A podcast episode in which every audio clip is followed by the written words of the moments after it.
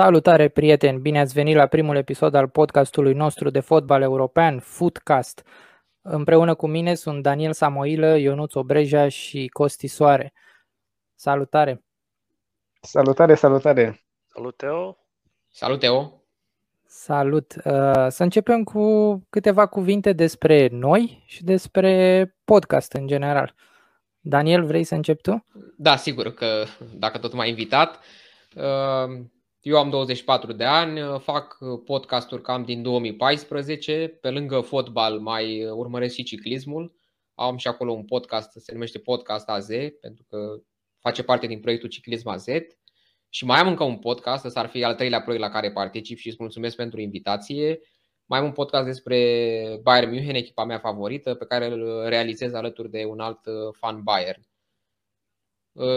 Eu urmăresc fotbalul cam din anul 2005. Echipa mea favorită, Bayern, cum am mai spus, susțin din 2007. Jucătorul meu favorit all-time e Oliver Kahn. Datorită lui am și început să țin cu Bayern atunci în 2007. Îmi place cel mai mult fotbalul din Germania și cel din Anglia pe locul secund, pentru că sunt două campionate foarte spectaculoase din punctul meu de vedere.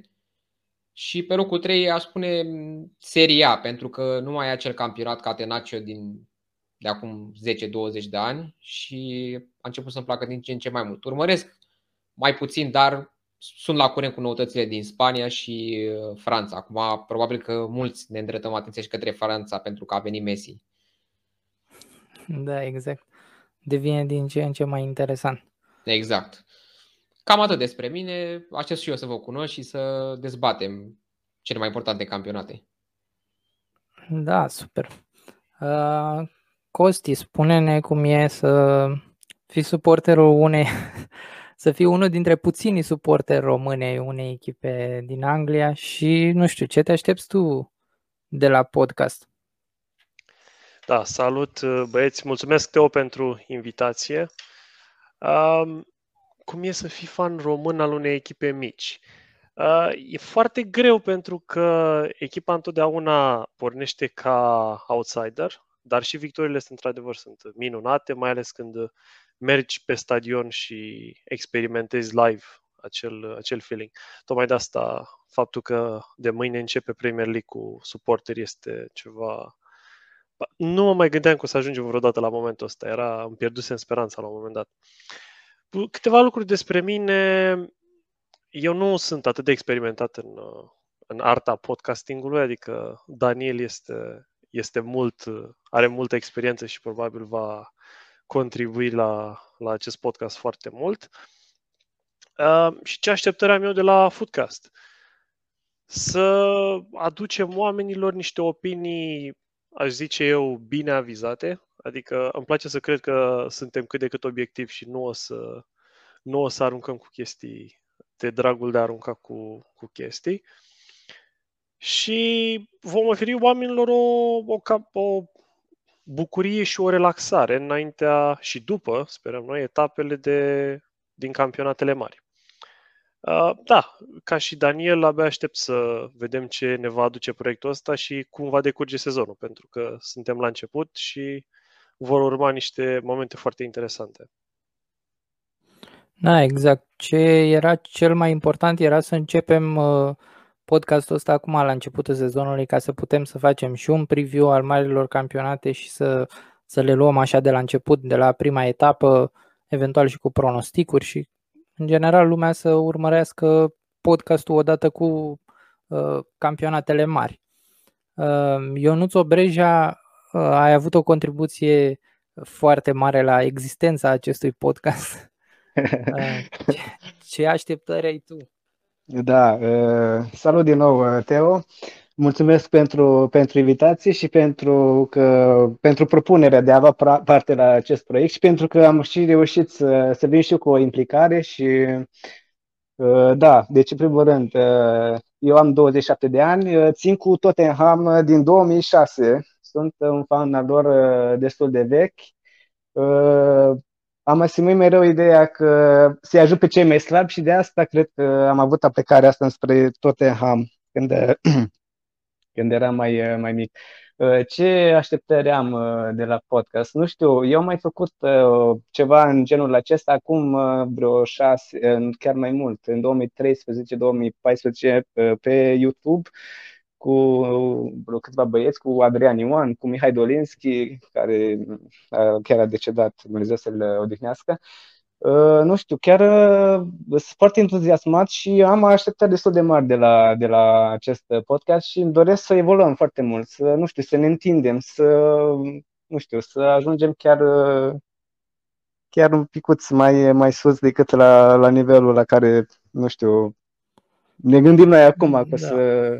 Da. Să ne asculte cât mai mulți oameni. Ne asculte cât mai multă lume, exact, da. Și cine știe, mi-aș dori pe viitor să facem ceva video, nu știu, într-un studio, dacă s-ar putea. Da, asta ar fi un pas foarte interesant. Ok. Despre mine, eu urmăresc fotbalul de aproximativ 23 de ani.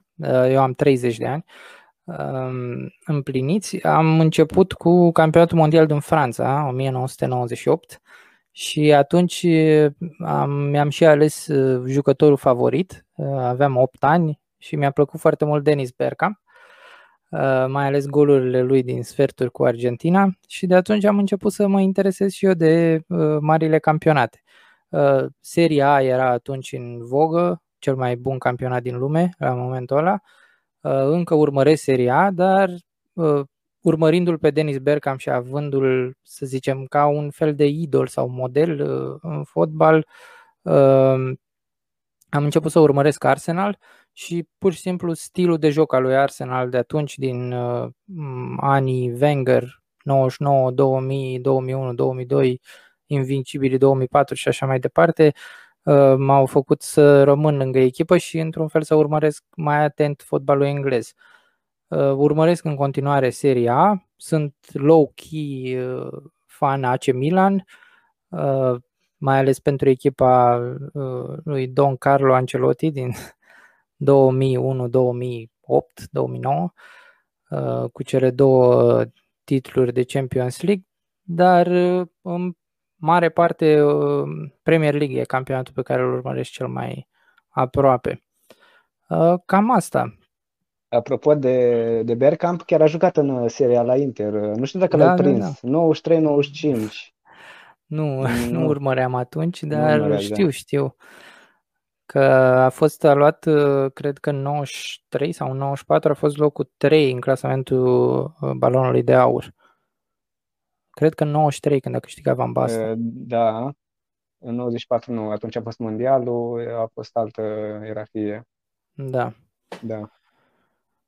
Cel mai probabil. Începem să discutăm despre fotbal. Altfel despre fotbal. Da. Supercupa Europei. Am avut Supercupa Europei. A câștigat Chelsea. Greu. Cum vi s-a părut?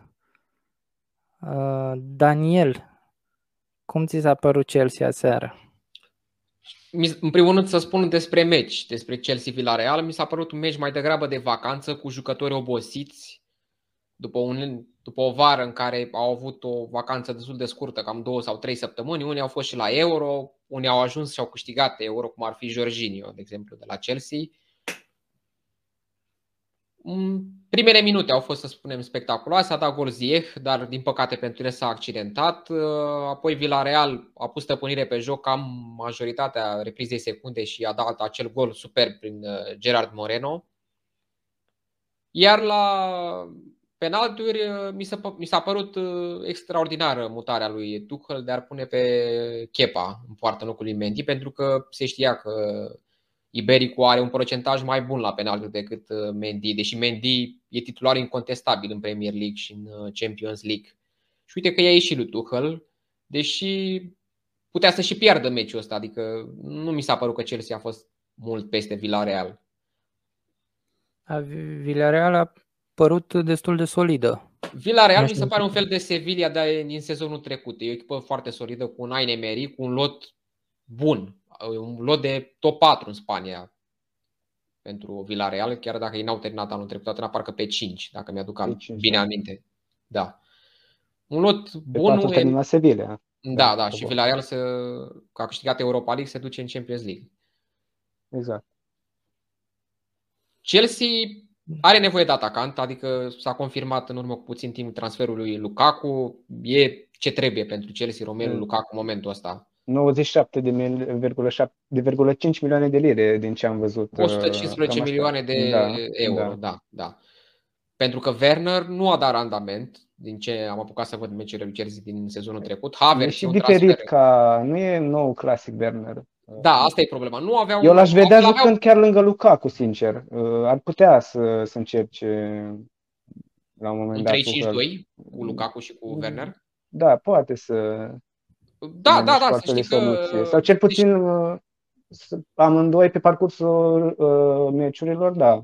Să știi că e posibil, pentru că la Inter Lautaro era jucătorul mai rapid și crea spații Lukaku pentru Lautaro și s-au înțeles, adică s-a văzut în jocul lui Inter că cum a adus și titlul.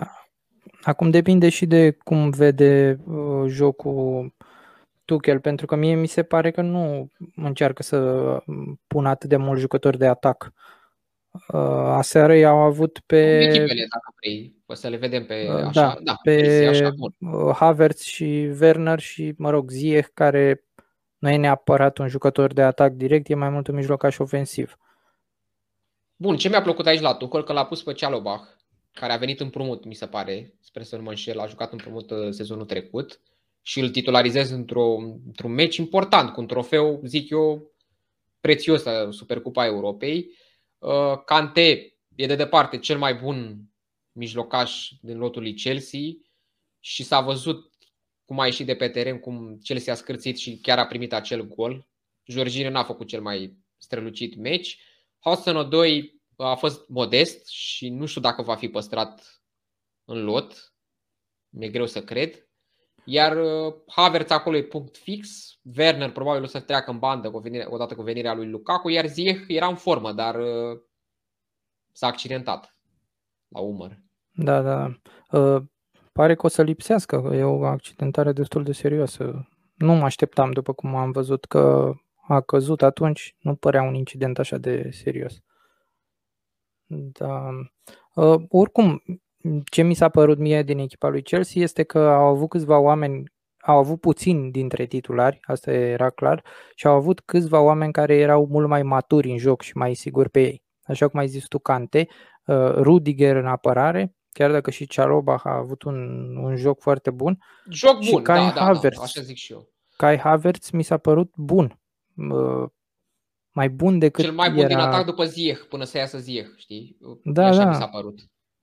Da, și are capacitatea asta mereu să se demarce, să fie acolo unde trebuie când sunt fazele de atac, ceea ce n-am văzut foarte mult sezonul trecut în Premier League.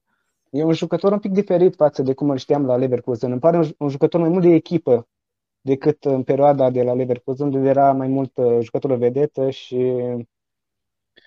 mi se pare că face și fața defensivă. Coboară, se demarcă absolut totul, încearcă să facă Havertz. Și la Naționala Germană la fel, l-am văzut și la Euro, cam mereu, ieșea mereu la pase, nu-mi părea genul care să țină de minge. Da. Exact. Da. Și asta mi se pare la Havertz foarte interesant, vorbeați, îl lăudați. El, când a venit în vară, nu începuse deloc foarte bine. A fost la un moment dat privit ca un flop, cum zic englezii. Chiar se gândeau, băi, am dat 80 de milioane de lire degeaba pe un jucător care nu o să demonstreze. Și spre final, chiar a fost decisiv și în finala Champions League, adică și-a demonstrat valoarea. Și e posibil să fie unul din oamenii care va conduce Chelsea spre... Nu știu dacă spre titlu, dar o să fie o luptă strânsă acolo. O să fie până în ultimele etape, o să se decidă. Făcusem acum câteva săptămâni un mic preview și am zis că Chelsea nu prinde top 4. Eram și puțin ironic. Acum totuși nu cred, mi-e greu să cred că lotul acesta nu ar prinde cu ce top primul 4. 11 vedem, da. E posibil să nu prindă top 4. E posibil, că sunt multe echipe bune în Anglia. Să nu fie Tuchel acum la al doilea sezon un flop, nu știu. Ar fost ridicat cam mult în slăb și nu știu, da, de ce am un feeling. Nu vreau să zic cu Lukaku și cu un fundaș central, de exemplu, cu un Deca, tot s-a discutat de asta. Chelsea arată echipă de are loc de campioană, clar. E cu City. Dar cu ce din moment ce a venit campioana, acum? Din moment ce campioana europeană antitră, campioana europeană intercluburi, evident că pleacă și favorită. Aș zice că, nu știu, Chelsea cu City ar fi favorite în acest sezon. Da, da. Mie Chelsea sigur mi se pare că are un lot foarte bun. Adică are lot de top 4 cu siguranță. Acum sunt tot felul de factori, inclusiv Tuchel, în care multă lume nu are încredere, mai ales pe termen lung. Pare genul de antrenor care să obțină rezultate foarte bune pe termen scurt sau în primul sezon, dar asta, nu știu, rămâne de văzut. Până la urmă e o altă echipă Chelsea decât PSG sau Dortmund. Da. A zis Daniel ceva de Mendy, care este titularul incontestabil și a intrat Kepa. Asta a fost o mutare, cred că și de inspirație, că dar statistic, Kepa e mai bun la penaltiuri decât Mendy. Da, da, și asta e adevărat. Dar cred că a fost și ceva prin care să-i motiveze și mai mult pe jucători în apropierea penaltiurilor. Mereu mi se pare că atunci când faci o mutare din asta, șoc în prelungiri. Asta e o mutare excepțională. Eu nu sunt fan Tuchel, eu nu știe chestia asta. Am spus-o de multe ori, nu îmi place deloc antrenorul Tuchel, dar mutarea asta n-am ce comenta. Este foarte inspirată și uite că i-a adus trofeul. Da, dar Kepa nu e un portar rău. Kepa mie nu mi se pare un portar rău deloc. Mie anul trecut mi s-a părut ok, poate să vină fanii Manchester United și să ne spună că Dean Henderson este. Dar Kepa mi se pare cel mai bun portar care a fost ținut pe bancă sezonul trecut. Și cred că ar putea să-și găsească un loc de titular. Bineînțeles, probabil nu vrea asta, nu vrea să plece. Dar... Nu, eu cred că Mendy e mai bun decât el... Probabil Kepa mai rămâne și sezonul acesta și probabil după o să fie vândut. L-au adus pe Bettinelli de la Fulham. Și el zice, dacă e al treilea portar. Nu cred că intră în discuție, da. Ok, ca să vedem pe Kepa mai multe jocuri titular în sezonul acesta. Nu cred că o să mai fie, cred că o să fie Tuchel un picuț nehotărât în privința alegerii portarului. Bine, o să fie multe jocuri în care o oscileze. Păi Kepa are Cupa Angliei, Cupa Ligii, da. Sunt suficient de competiții. Vă dați seama, să ai doi portari în lot de valori apropiate și nu oricare doi portari, sunt doi portari foarte buni. E ceva pe care orice manager l-ar... Și Kepa are și presiunea sumei. 75 de milioane de lire, dacă nu mă înșel. Cel mai scump portar din istorie, cred. Da, cam bizar, sincer, părea de nicăieri venit. Da, nu neapărat. Nu, Kepa era numărul 1 la Bilbao și dar nu era o echipă de prim rang, nu era o echipă care se câștige. Acum nici Mendy n-a venit de la campioana Franței. Chelsea caută un portar cu reflexe, deci și Mendy și Kepa au reflexe și asta au demonstrat-o în Spania și în Franța respectiv. Da, și probabil Mendy e mai bun la jocul cu piciorul. Se descurcă mai bine cu mingea la picior decât Kepa.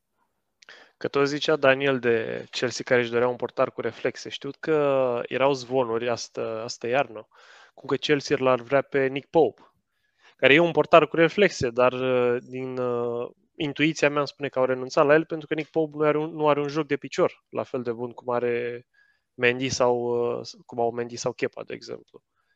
Adică ce spui tu chiar are substanță. E foarte interesant că sunt unii antrenori care își doresc portari care să joace cu piciorul. Păi, hai să spun de la Bayern, că ce să dau exemplu de la Bayern, că urmăresc cel mai des echipa asta. La Bayern s-a dorit întotdeauna un portar cu joc de picior, adică cum e Manuel Neuer. Asta s-a dorit întotdeauna la club. Da, cred că echipele mari, chiar dacă au o tactică diferită sau încearcă să joace mai defensiv sau un antrenor care nu favorizează jocul ăsta de pase sau așa, totuși încearcă să-și găsească un portar cu un joc de picior bun. Cred că asta e un trend așa al ultimilor ani. Da, pentru că echipele se bazează pe posesie mai mult. Echipele mari din top 5 campionate. Da, hai să trecem la Unai Emery. Cum vi s-a părut Villarreal? Bun, asta e o echipă foarte echilibrată, după cum te uiți la primul 11. Un 4-4-2 clasic pentru Villarreal, care a mai jucat așa în trecut. Gerard Moreno mi se pare un jucător mult peste nivelul echipei, adică eu îl văd lejer la Barcelona, Real Madrid sau Atletico, la cele trei forțe. E un golgheter adevărat și cred că va mai rămâne maxim un sezon la Villarreal dacă continuă același trend. Un mijloc solid care s-a închegat, acolo l-a adus pe Foyt la Tottenham, uite, Ionuț, ți l-au luat din ogradă. Da, la Tottenham nu s-a acomodat. Da, nu s-a acomodat, dar uite că la Villarreal joacă bine. Ai un jucător experimentat pe cum Raul Albiol, iarăși, adică mi se pare o echipă echilibrată și echipă de top 4 în Spania, adică pentru locul 4 nu văd să se bată cu titlul. Cred că tot sezonul trecut, dacă nu mă înșel, Unai Emery a jucat sistemul cu 4-4-2. Din ce mi-aduc aminte, nu cred că a schimbat. A fost un sistem bătut în cuie pentru Carlos Bach, acolo cu Gerard Moreno. Da. Formația clasică. Da. Îl au și pe Paco Alcácer. Da, mai zic Paco Alcácer. Carlos Bach a plecat de la Villarreal vara asta, de asta probabil că l-au adus pe Boulaye Dia de la Reims din Liga, adică o echipă care s-a salvat de la retrogradare, dar au până la urmă și jucători care n-au apărut în Supercupă, Dani Parejo, Francisco Clan, adică au un lot destul de bun. Și a jucat Sergio Asenjo, care n-a jucat în poartă în finala Europa League, a jucat Geronimo Rulli. Deci au și dubluri pe posturi din punctul ăsta de vedere. Și apropo de Foyt, chiar îl regret. Pentru că am văzut la Villarreal a jucat și fundaș central, joacă și pe dreapta, poate să joace și în fața defensivei. Un jucător polivalent care și la națională prinde. Da, e versatil. Oricum a atins maximum Villarreal, să fim sinceri. Acum câștigarea Europa League mi se pare maximul pentru echipa asta. În Champions League nu știu, depinde de ce grupă va pica. Și o să aibă avantajul că pleacă din prima urnă. Dar oricum, de ce am văzut, în a doua cam e cea mai puternică. Da, exact. Cum îi vedeți mai departe în campionat pe jucătorii lui Unai? Ionuț, spune-ne tu cum vezi Villarreal în primera. În ce sezon? Da. Cred că o să fie acolo la top 4. Da, anul trecut nu prea s-au bătut. Au fost la distanță destul de mare de Sevilla. Da, era decalajul între primele 4 și restul. Știu că a fost o distanță destul de mare, deși la un moment dat erau acolo până prin primăvară undeva. Din ce mi-amintesc. Nu știu cum o să gestioneze și campania de transfer, dacă o să plece jucători precum Moreno sau, nu știu... Asta cred că e cel mai important lucru la ei, nu neapărat oamenii care au venit, deși Foyt e o achiziție foarte bună și e și pentru termen lung, că e un jucător relativ tânăr, Dar faptul că n-au plecat nici Pau Torres, nici Gerard Moreno. Ei au doi piloni principali, Moreno și Torres. Exact. Dacă pleacă unul din ei, s-ar putea să aibă probleme, dar lotul e echilibrat în rest, pe celelalte poziții. Da. Da, și mai au și pe Alcacer. Da, Paco Alcacer care. Da, da. Acum a fost titular. O să fie bătălie pentru cel de-al doilea atacant. Mă gândesc că Unai Emery va juca cam tot 4-4-2 cu Dia. Ar fi bătălia, pentru că celălalt este Gerard Moreno, care nu ai cum să decât doar dacă o să plece. Da. Însă n-am auzit nimic, zvonuri pentru el. Nu știu, nu cred că va pleca în vara aceasta. Deci, mă gândesc la Barcelona, dacă l-ar...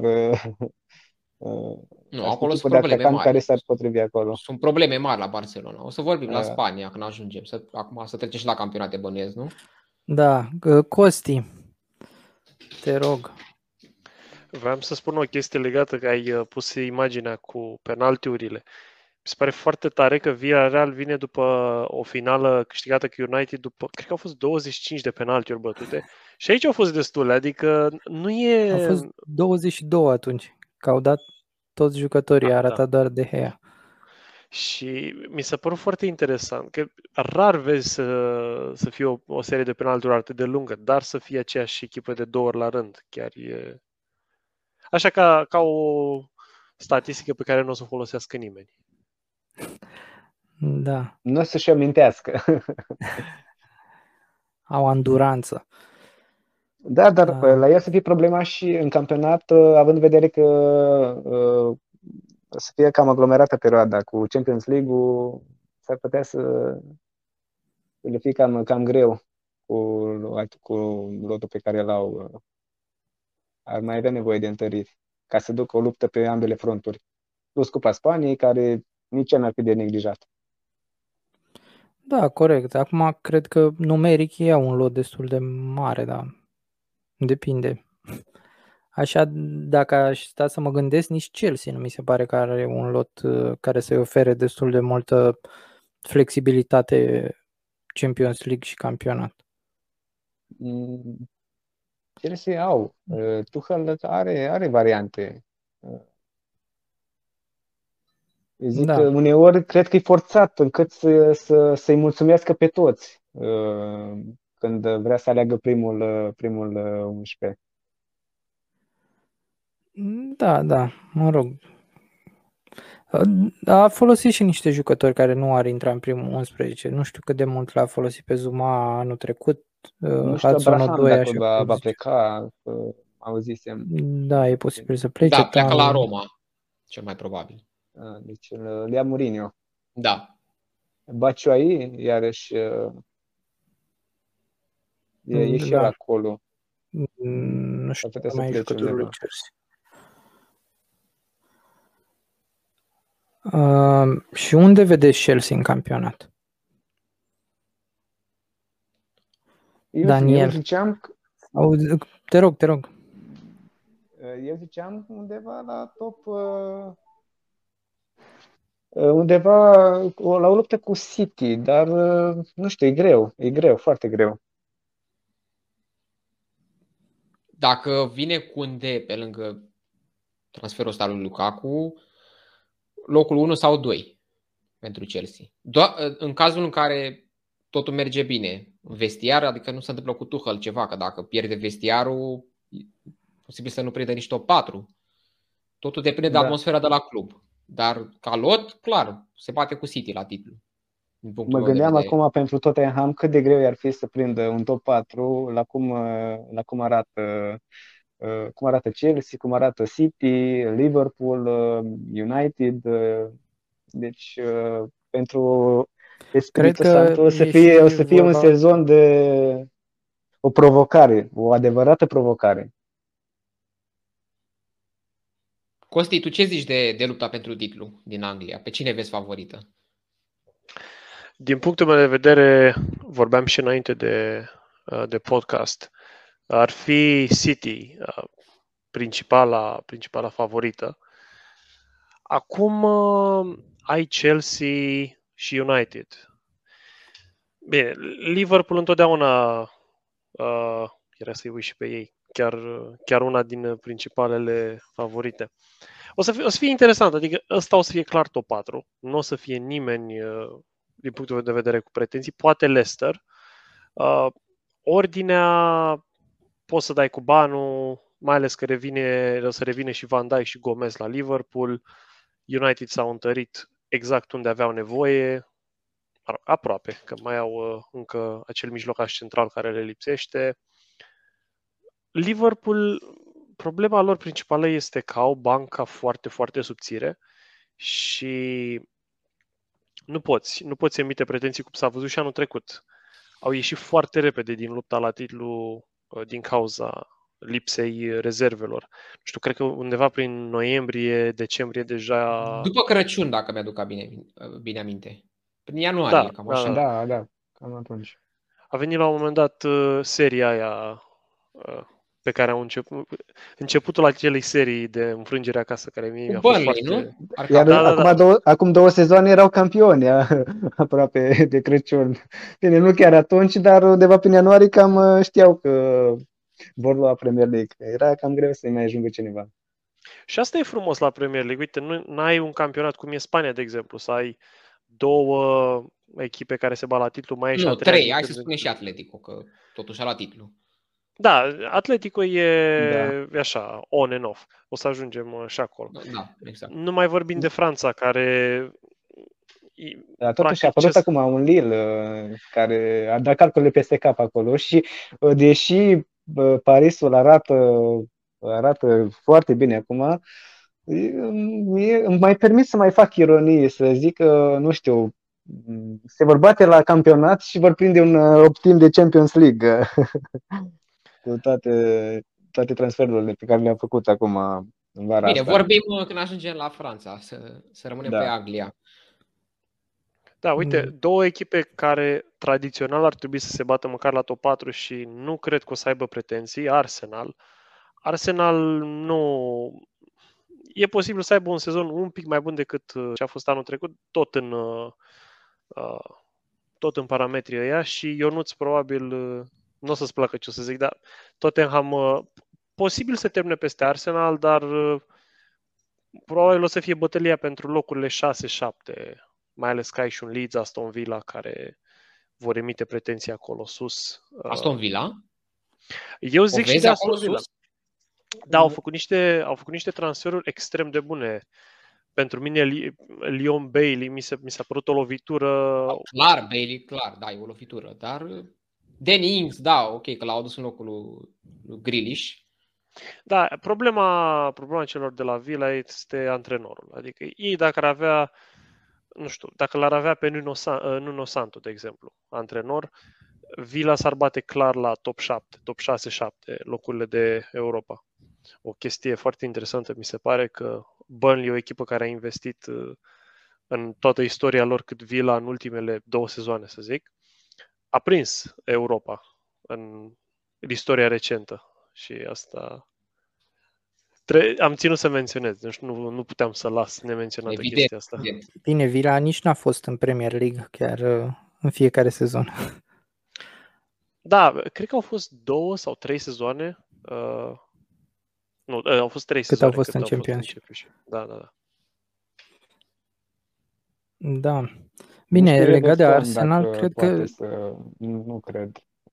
Acum că l-au cu Benitez, deși Benitez nu e antrenor. Antrenor ok, dar... Dacă n-au reușit cu Ancelotti... Să prind acolo măcar un top Everton, top 6. Everton nu, echipa de top 10 max. Poate chiar mai slab. Dacă te uiți la lotul lor, dar dacă ne uităm la cum au jucat sezonul trecut, nu cred că e echipă de, poate de top 10, să zicem că da, dar de top 8 sau top 6 nu cred. Problema la Everton în ultimul timp au fost scandalurile foarte. Știm cu toții scandalul cu Gylfi Sigurdsson. A fost și, nu l-aș numi scandal la numirea lui Rafa Benitez, dar nici fanii lui Everton, nici fanii lui Liverpool parcă n-au fost, nu știu, nici unii, nici alții n-au fost fericiți cu ce s-a întâmplat. Adică Benitez, săracul, e undeva la mijloc. El cred că mai bine se mută în Manchester, unde lumea e neutră față de disputa Everton-Liverpool. Bine, iar bordul lui Everton mi se pare, nu știu, haotic. Ceva asemănător la Newcastle, nu știu. Au făcut transferuri. La Newcastle mă refer acum câțiva ani buni, poate chiar un deceniu. Au făcut transferuri destul de multe în ultimii 2 ani și cu toate astea nu au reușit absolut nimic, absolut nimic. Nici jocul nu m-a încântat, nici cu Ancelotti. Chiar am fost un critic și pe grupul Premier League. Cum avem ocazia, cum îi taxam și, nu știu, mi s-a părut așa, faz din exprimare, adică nu mi-a părut ca o idee de joc. Nu știu cum a Ancelotti la Real, cum o să discutăm până să trecem la Spania. Da, până la urmă Everton are un lot destul de bun, adică pleacă de la începutul campionatului cu ceva pretenții, dar dacă te uiți la modul în care au activat la meciurile pe care le-au avut sezonul trecut, nu știu dacă îi văd să se lupte pentru primele 8 sau ceva de genul ăsta. E greu de crezut. Și acum depinde, Rafa Benitez, vorbim despre Rafa Benitez din 2007 sau vorbim despre Rafa Benitez din ultimii 3-4 ani? Dacă vorbim de Rafa Benitez din trecutul recent, nu putem să spunem că este un antrenor care ar trebui să se bată la top 4 sau la top 6. Eu nu-l văd, cel puțin. La fel cum, mă rog, ziceam de Carlo Ancelotti și Carlo Ancelotti. O să aibă în CV sezonul ăsta al lui Everton. Adică nu ai cum să ștergi asta. Până la urmă, astea sunt rezultatele. Pe de altă parte, au un lot destul de bun și s-au evidențiat câțiva jucători și anul trecut. Dominic Calvert-Lewin, de care pot să spun că la începutul sezonului anterior știam foarte vag și îl consideram ca unul dintre atacanții de duzină din Premier League. Care acum e clar că nu era văzut cu șanse în primul 11. Nu era văzut cu șanse la un loc de titular Calvert-Lewin. Înainte de... Da. Ben Godfrey, care a fost și el în echipa extinsă a Angliei. Păi, da. Îl au și pe Alan. Alan de la Napoli. Da, da. De la Napoli. Cred că o să fie undeva acolo, locurile 8-10, părerea mea. Hai să discutăm câteva echipe. Manchester United. Daniel, unde-i vezi cu noile transferuri? Cum se va integra? Noile transferuri, Sancho? Foarte bună de altfel, dar sunt două semne de întrebare și alea mari. 1. Sancho nu a fost grozav în sezonul trecut la Dortmund. Să zicem că și-a revenit ultimele etape și a fost decisiv alături de Haaland în finala cupei. Dar Sancho nu mai e jucătorul de acum 2 sezoane când l-a vrut United l-a vrut vara trecută, atunci da, era un jucător care putea să-ți confirme imediat. Acum să vedem în ce formă se află Jadon Sancho. Cât poate el să ajute United, că îți dai seama, va fi o presiune cum a fost pe Leroy Sané la Bayern, de exemplu. Și uite că Sané nu a performat chiar pe măsura așteptărilor în primul sezon în Bundesliga. E posibil ca nici Sancho să nu confirme. Nu știu, sunt puțin sceptic. Suma de transfer parcă pe 100 de milioane, nu? 90 sau 100, pe acolo pe atât l-au luat de la Dortmund. Da, ceva de genul. 100 de milioane de euro. 100 de milioane. Da, e un jucător valoros, dar rămâne un semn de întrebare. La fel, Rafael Varane. Rafael Varane vine după foarte mulți ani la Real Madrid, într-un campionat în care nu e chiar atât de solicitant ca Premier League. Transfer foarte bun de altfel, dar să nu uităm că Varane a făcut și multe gafe, la fel, în ultimul sezon multe gafe la Real Madrid. Un club care l-a vândut mai mult pentru că, ca și toate echipele din Spania, are probleme financiare. Varane trebuie să demonstreze acum cu Maguire, care Maguire, ok, a fost bun la Euro, dar nici el n-a făcut un sezon grozav la Manchester anul trecut, sezonul trecut. Manchester e o echipă de urmărit cam tot sezonul, pentru că poate să și câștige titlul, cine știe, printr-o conjunctură, nu-i văd să câștige titlul, dar poate să nu fie nici în top 4, ceea ce ar fi un eșec enorm pentru Oleg Gunnar Solskjaer, care a mai și prelungit contractul recent. Dar de ce n-ar fi Oleg Gunnar Solskjaer un antrenor care să câștige titlul în Anglia? Aici o să intervin eu, dacă... Sigur, e mai în îndemână pentru Costi, da. Mă știți, eu niciodată nu l-am apreciat pe Ole ca un antrenor de top. Pentru că întotdeauna, o să spun chestia asta, el a retrogradat cu Cardiff City din Premier League și un antrenor care retrogradează cu o echipă din Premier League, nu, dacă nu atinge alte performanțe notabile, nu are cum să emită pretenții. Și Ole, din punctul meu de vedere, nu a avut niciodată, nu a avut performanțele pe care un club ca Manchester United le-ar dori și fanii și le-ar dori. Adică, ok, este legendă, mai trecem oarecum cu vederea, să zicem. Dar chiar dacă e legendă, nu poți să închizi ochii și să zici, băi, hai că e bine și un loc cu 3. Totuși, ești Manchester United, ai dominat Premier League timp de 25 de ani. Adică nu prea se pot uita chestiile astea. Da, cred da. Și la United și la Arsenal au nevoie de schimbare de antrenor. Cred că nici Arteta și nici Solskjaer, cred că e o pălărie prea mare pentru ambii. Da. Cel puțin din punct de vedere al performanțelor. Cred că noi ne uităm și foarte mult la istorie și la modul în care am văzut noi Premier League prima dată când ne-am uitat la fotbal. Pentru că în sezonul ăsta noi trebuie să luăm echipele după lotul pe care îl au și după antrenorul pe care îl au. Mi se pare că asta este cel mai bun mod de a încerca să vezi ce o să se întâmple. Și Manchester United anul trecut nu mi s-a părut că avea un lot de top 4, așa cum nu a avut nici cu un an înainte, nici cu 2 ani înainte.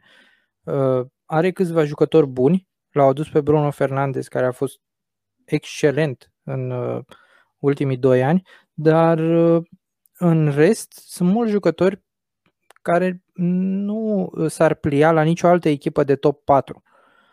Sunt câțiva care au crescut destul de mult ca nivel de joc în sezonul trecut, în special cei mai tineri. Gândiți-vă că moștenirea lui Sir Alex e destul de dificilă și au venit atâția antrenori la United din 2013 care nu au reușit. Ok, nu au adus, în afară de Jose Mourinho, un nume mare. Da, și Jose Mourinho ți-a adus doar Europa League. Luis Van Gaal. Pentru că nu, e greu să vină cineva, când vorbim de identitatea lui Ferguson, e greu să vină cineva care... Mourinho ca performanțe poți să-l aduci aproape de Ferguson și era cam omul potrivit să-ți aducă trofee mari, dar nici el nu mai e la nivelul de la Inter în 2010, care a fost, cred eu, maximum pentru el. Da, normal, au trecut 11 ani de atunci. Degeaba ai un Bruno Fernandes, degeaba ai un Jadon Sancho, un Cavani care joacă bine și la 34 de ani. Cine mai? Martial, Rashford. Au o super echipă și defensivă acum cu Varane, cu Maguire. Greenwood a avut un sezon. Da, Greenwood. Au super lot, doar că antrenorul nu-l văd ca... E un antrenor de moral, Solskjaer, dar nu se facă performanță. Cred că sezonul trecut și-a atins maximum, părerea mea. Eu cred că dacă acum nu câștigă campionatul sau un trofeu, nu știu, poate și Cupa Angliei e importantă, cine știe, pentru United, dar dacă nu câștigă un trofeu, eu cred că va pleca Solskjaer sau îl va da afară, nu știu ce se va întâmpla ceva în vara viitoare. Mie mi se pare, eu sunt de acord cu Ionuț aici, mi se pare că ei și-au atins maximum cu lotul pe care îl aveau locul 2 anul trecut. Eu nu cred că Martial sau, nu știu, Fred sau nici McTominay nu mi se par jucători care ar... Bine, l-au adus pe Donny Van de Beek, care nu s-a adaptat deloc. Da, asta zic. Adică, asta e problema, că nu s-a adaptat. Adică e un super jucător, Donny van de Beek, dar fotbalul din Anglia e destul de dificil pentru unii jucători. Să treci de la Eredivizie totuși la Premier League e un pas cam mare. Da, dar olandeților le-a cam prăit fotbalul din Anglia. Evident, cu mici excepții, cum e cazul și lui Donny. Da, dar aici noi vorbim despre o echipă care, teoretic, conform istoriei, ar trebui să se bată la titlu. Eu personal nu cred că poți să te bați la titlu atâta timp cât tu ai titular pe Martial sau pe Rashford. Din punctul meu de vedere, nu sunt jucători la același nivel ca al echipelor care au câștigat titlul în ultimii 3-4 ani, adică Manchester City și Liverpool. Cu Martial sunt de acord, e un jucător care contrazice un pic și eu, da. Da, și eu asta vreau să zic la Rashford. Bine, chiar dacă el n-a jucat la Euro, un lucru pe care eu nu prea... Grealish a mai intrat, chiar a avut câteva... a avut destul de... A avut meciul cu Germania când a intrat. Da. Păi hai să trecem și la City, dacă tot, că vreau să vorbim de Grealish și să-l întreb pe Costi în special dacă îi se pare jucător de 100 de milioane de lire sterline, Jack Grealish. Ce spuneți voi doi de Jack Grealish? Las pe Ionuț să înceapă. Da, având în vedere nivelul la care s-a ajuns, nivelul sumelor la care s-a ajuns, mai ales în Premier League, nu știu, ai zice că e jucător de 100 de milioane. Nu cred, nu. Dar prin comparație cu, nu știu, cu Londra per total, nu merită să dai 100 de milioane pe Grealish. Dar în Premier League este e alt nivel, un alt nivel financiar.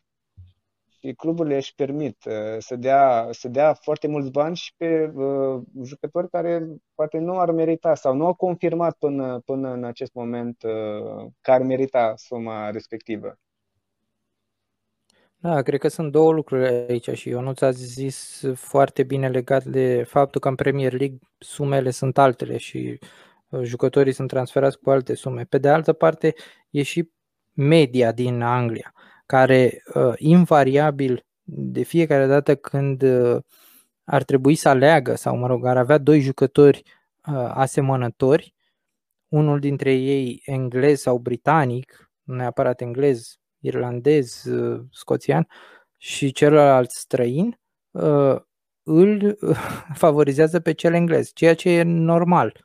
Mă rog, e cât de cât absolut normal, dar cred că și asta a influențat foarte mult hype-ul și toată efervescența asta din jurul lui Jack Grealish. Din punctul meu de vedere, un jucător la 25 de ani mai bătrân decât Rodri și cu câteva luni mai tânăr decât Sterling, nu știu dacă merita o asemenea sumă. Și, ok, să zicem că vine și aduce un plus valoare la City și merita să plătească City o sumă foarte mare de bani. Dar nu este un jucător ca Jadon Sancho, care mai are încă 5 ani sau, nu știu, 3 ani până ajunge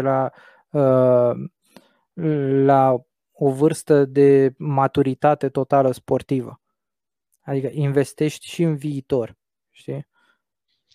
Aici mai sunt câțiva factori. De pildă, nu știu, dacă te numești Manchester City și posezi un buget de transferuri foarte mare, îți permit, adică dai 100 de milioane ca și cum ai da, nu știu, 50 de milioane pe un jucător de același calibru, doar că dai 100 pentru că te numești City și pentru că probabil nici nu ai pe altcineva luat, pe cine să iei, mai ales vorbim din perspectiva jucătorilor englezi.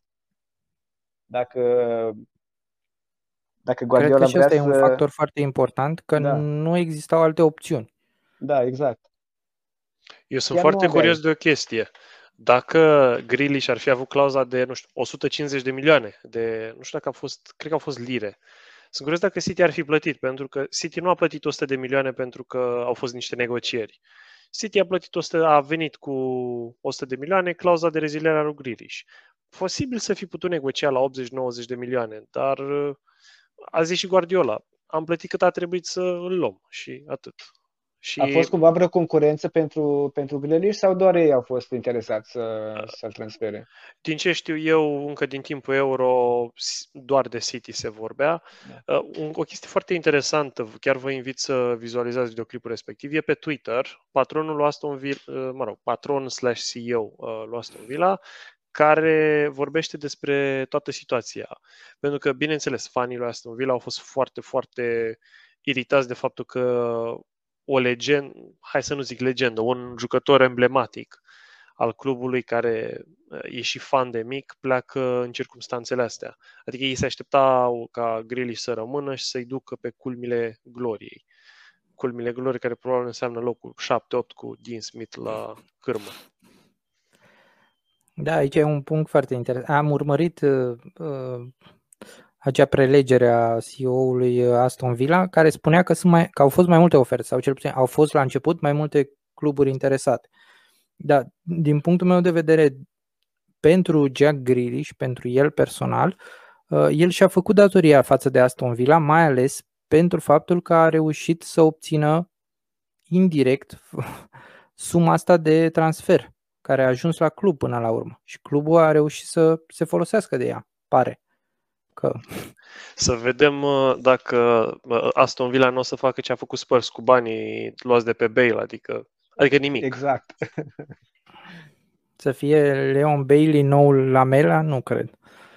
Și eu sper să nu, mie îmi place foarte mult de Bailey, adică chiar aș vrea... Bine, îmi place mult de Bailey, dar n-aș vrea să-l văd la Aston Villa având succese, pentru că, bineînțeles, suntem cu toții în aceeași competiție și... Dar așa o să am un soft spot pentru el, ca să glumim un pic. Da, Aston Villa l-au adus pe Buendia, pentru care au plătit sumă destul de mare. Buendia de la Norwich, chiar, care a promovat. Da, la un moment dat se vorbea că vor să-l aducă la pachet cu tot Cantwell, adică foarte, foarte interesant cum Villa a putut să-și permită atât de multe transferuri, pentru că eu nu cred că ei au vrut să-l dea pe Grealish. Au vrut să țină de el, cum a zis și patronul. Noi am pus o clauză de reziliere pe care credeam că nu o să o atingă nimeni. Bine, probabil au uitat. Nu. Cu City și alte echipe în campionat, mulți bani. Da, au uitat ce monștri financiari. De la 200 în sus, da, atunci poți să zici că într-adevăr. Și la nivel tactic, probabil că Dean Smith va trebui să reorganizeze un picuț echipa, pentru că în sezonul trecut cam tot jocul orbita în jurul lui Grealish și acum cu plecarea sa cam nu mai are jucătorul vedetă. Nu mai țin minte atunci, în perioada în care el a fost accidentat, Aston Villa cam a șcăpătat în campionat în acea perioadă, nu se regăsea. Știu că a lipsit atunci o perioadă, nu mai țin minte exact. Da, a fost accidentat o perioadă destul de lungă. Prin ianuarie, dacă nu mă înșel. Da, dar iau pe Buendia, pe Danny Ings și pe Bailey. Vedem că din top 10 transferuri din Premier League ca și sume, cei trei sunt acolo, în top 10.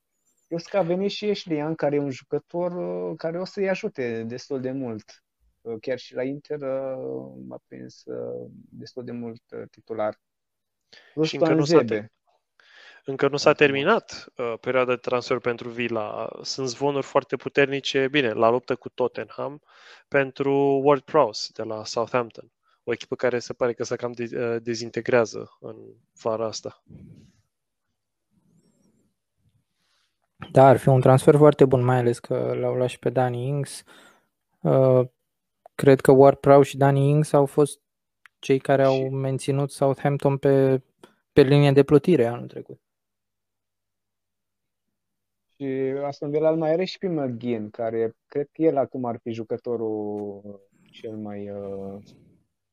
cel mai important, pentru că ceilalți care au venit acum e cam greu să le facem o etichetă din moment ce încă nu i-am văzut la joc, încă nu știm cum se vor adapta la rigorile din Premier League.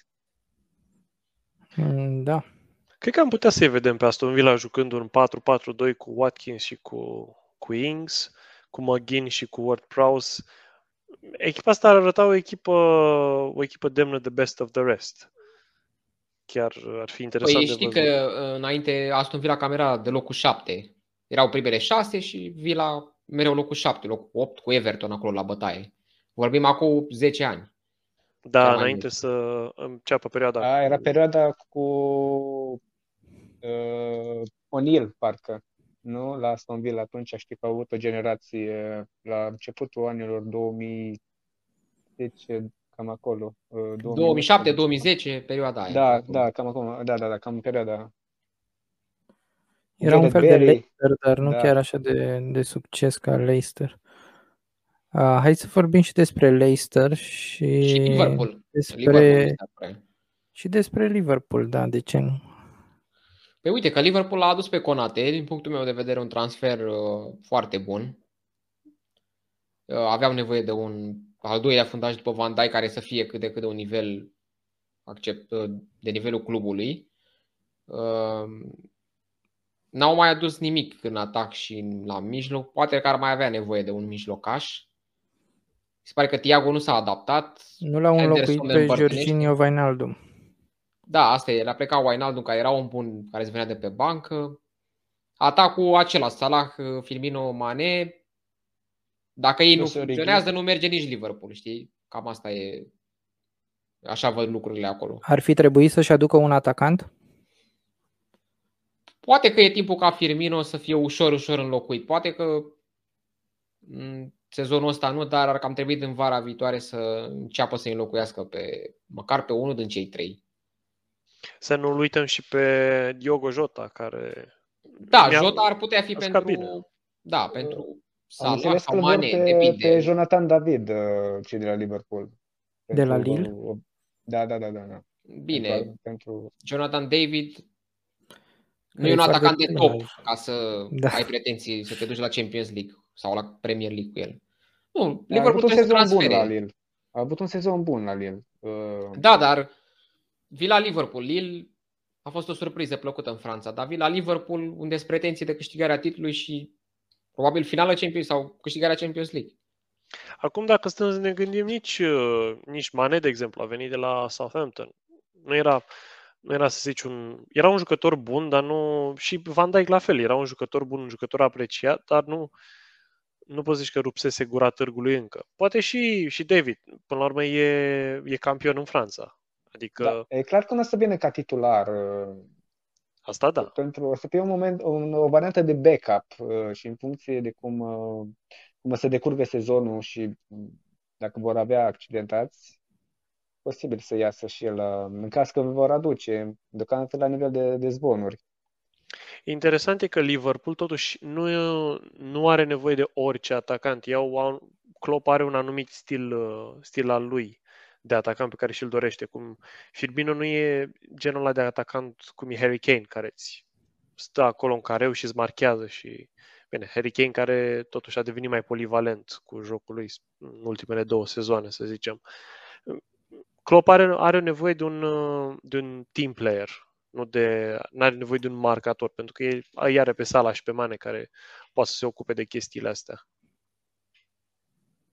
De exemplu, mie mi se părea Memphis Depay foarte bun la Liverpool, dacă ar fi venit. E exact profilul lui Firmino și cred că s-ar fi... Și pe stilul lui Klopp de acum. Da, și pe stilul lui Klopp exact. Și cred că i-ar fi luat fața lui Firmino dacă ar fi venit la Liverpool Depay și gratis. Că el terminase contractul cu Lyon. Da, aici cred că a fost alegerea lui să meargă la Barcelona. Da, la Paris Saint-Germain. Da. La Barcelona, pentru că el își dorise Barcelona din start. Da. Bine, el a mai avut o perioadă descălecat în Premier League și nu i-a prins absolut deloc bine la perioada de la Manchester United și probabil de asta s-a dezbat vârtej la Barcelona, chiar dacă a avut oferte din Premier League. Pe Liverpool unde o vedeți? Top 4? În afara top 4? La titlu? Da, cam Acum, în funcție, o să fie o perioadă interesantă până la finalul campaniei transferului, în funcție dacă vor reuși să mai aducă 1-2 jucători, dar în principiu cam în top 4. Nu cred că o să mai aibă vreun sezon pe cum au avut acum 2 ani. E greu să nu mai prindă. Acum, probabil e mai ușor de citit Klopp ca stil. Lumea l-a învățat și de mai ușor să contracareze. Atunci Liverpool, bine, avusese finala cu un an înainte cu Real Madrid, dar în Premier League, nu știu, nu mai țin minte cu acum 3 ani cum au terminat. Dar s-a luptat la titlu cu City. S-a luptat la titlu, în locul 2, parcă, nu? Da, a pierdut la un punct sau 2. Da. Au avut un sezon foarte bun. Au avut două sezoane, de fapt, foarte bune. Da. Există posibilitatea ca acel Liverpool să fie maximum pentru Klopp, acea perioadă cu finala Champions League și Premier League. Absolut. După. Și acum să fie un recul. E posibil, nu știm, mai vedem și sezonul acesta și poate și următorul și ne dăm seama. Dacă... E greu să mai repeți aceleași performanțe. Categorii. Și Klopp nu cred că o să mai stea chiar foarte mult la Liverpool. Nu știu, 2-3 ani, poate, maxim. Nu mai puțin, părerea mea. El a și anunțat că vrea să ia o pauză, nu mai știu, 2023 sau 2024, ceva de genul. Păi, mai are 2 ani, 2 sezoane. El e oricum la Liverpool din 2015, adică parcă și deja l-a similă. Da, exact. Da. Acum toate echipele au un ciclu în care ajung la apogeu și apoi revin la normal sau la forma de dinainte. Da, cum și Tottenham au avut cu Pochettino. Păi hai să vorbim de Tottenham. Ce face Nuno Espíritu Santo? Da. La Tottenham. Cam delicat ce se întâmplă acolo. Sincer, nu știu acum dacă o să rămână Kane. Așa, vreau să te întreb legat de Kane. Da. Tu ca fan Tottenham, l-ai dat pe Kane pe 150 de milioane la City și ai aduce niște jucători, nu știu, 3-4 foarte buni în locul său? Sau crezi că eu mă gândeam la o variantă prin care să-l dea pe Bernardo Silva pe Laporte și 150 de milioane, așa cred că aș fi de acord. Fraier City. Nu cred, nu. Pe Bernardo e posibil și să dea mai puțin bani, da. Dar nu Bernardo mai vrea, din ce am înțeles, vrea Atletico sau vrea undeva în Spania să joace. Cam asta ar fi dorința lui Bernardo Silva. Da. Și că nu sunteți în Champions League. Sincer, mă bucur că a venit Romero. Chiar era nevoie de un fundaș de nivelul lui. Care... A plecat Toby în Qatar. A plecat Toby. Sincer, pentru mine a fost o surpriză. Mă așteptam să rămână Toby, mă așteptam să plece Davinson Sanchez. Însă, cu siguranță va mai veni un fundaș central. Nu am idee. Știu că a fost câteva... pentru Kunde, țin minte că au insistat, dar nu a vrut jucătorul să... E greu să iei, Ionuț, jucători de calitate. De la echipe de Champions League, da, e greu. Da, de la echipe de Champions League. Poți să iei de la Aston Villa, că tot am vorbit de ei foarte mult, poți să iei de acolo, poți să iei de la Southampton, echipe mai care nu sunt în cupele europene. Da, pentru mine și transferul Romero a fost un pic surprinzător. El a venit pentru campionat mai mult, nu cred că pentru... Și poate pentru proiect acum. Chiar sunt curios cum va arăta Spurs cu Santo. E posibil ca Espíritu Santo să fie cel mai bun transfer al lui Tottenham. Mie îmi place ca antrenor și cred că va face o treabă bună. Sunt curios dacă își va aduce câțiva jucători de la Wolves, nu știu. Momentan n-am auzit să testeze o anumită pistă, dar... Poate că a fost o înțelegere să nu ia de la Wolves. Cam așa fac antrenorii care pleacă de la cluburile mai mici la cluburile mai mari, cam își aduc 1-2 jucători preferați. Da, e... Posibil, încă mai e timp în perioada de transferuri. Da, erau câteva... știu că erau interesați de Cody la un moment dat. Imediat după ce au finalizat mutarea lui Espíritu Santo. Eu zic că Romero e un transfer mai bun decât Cody. Da.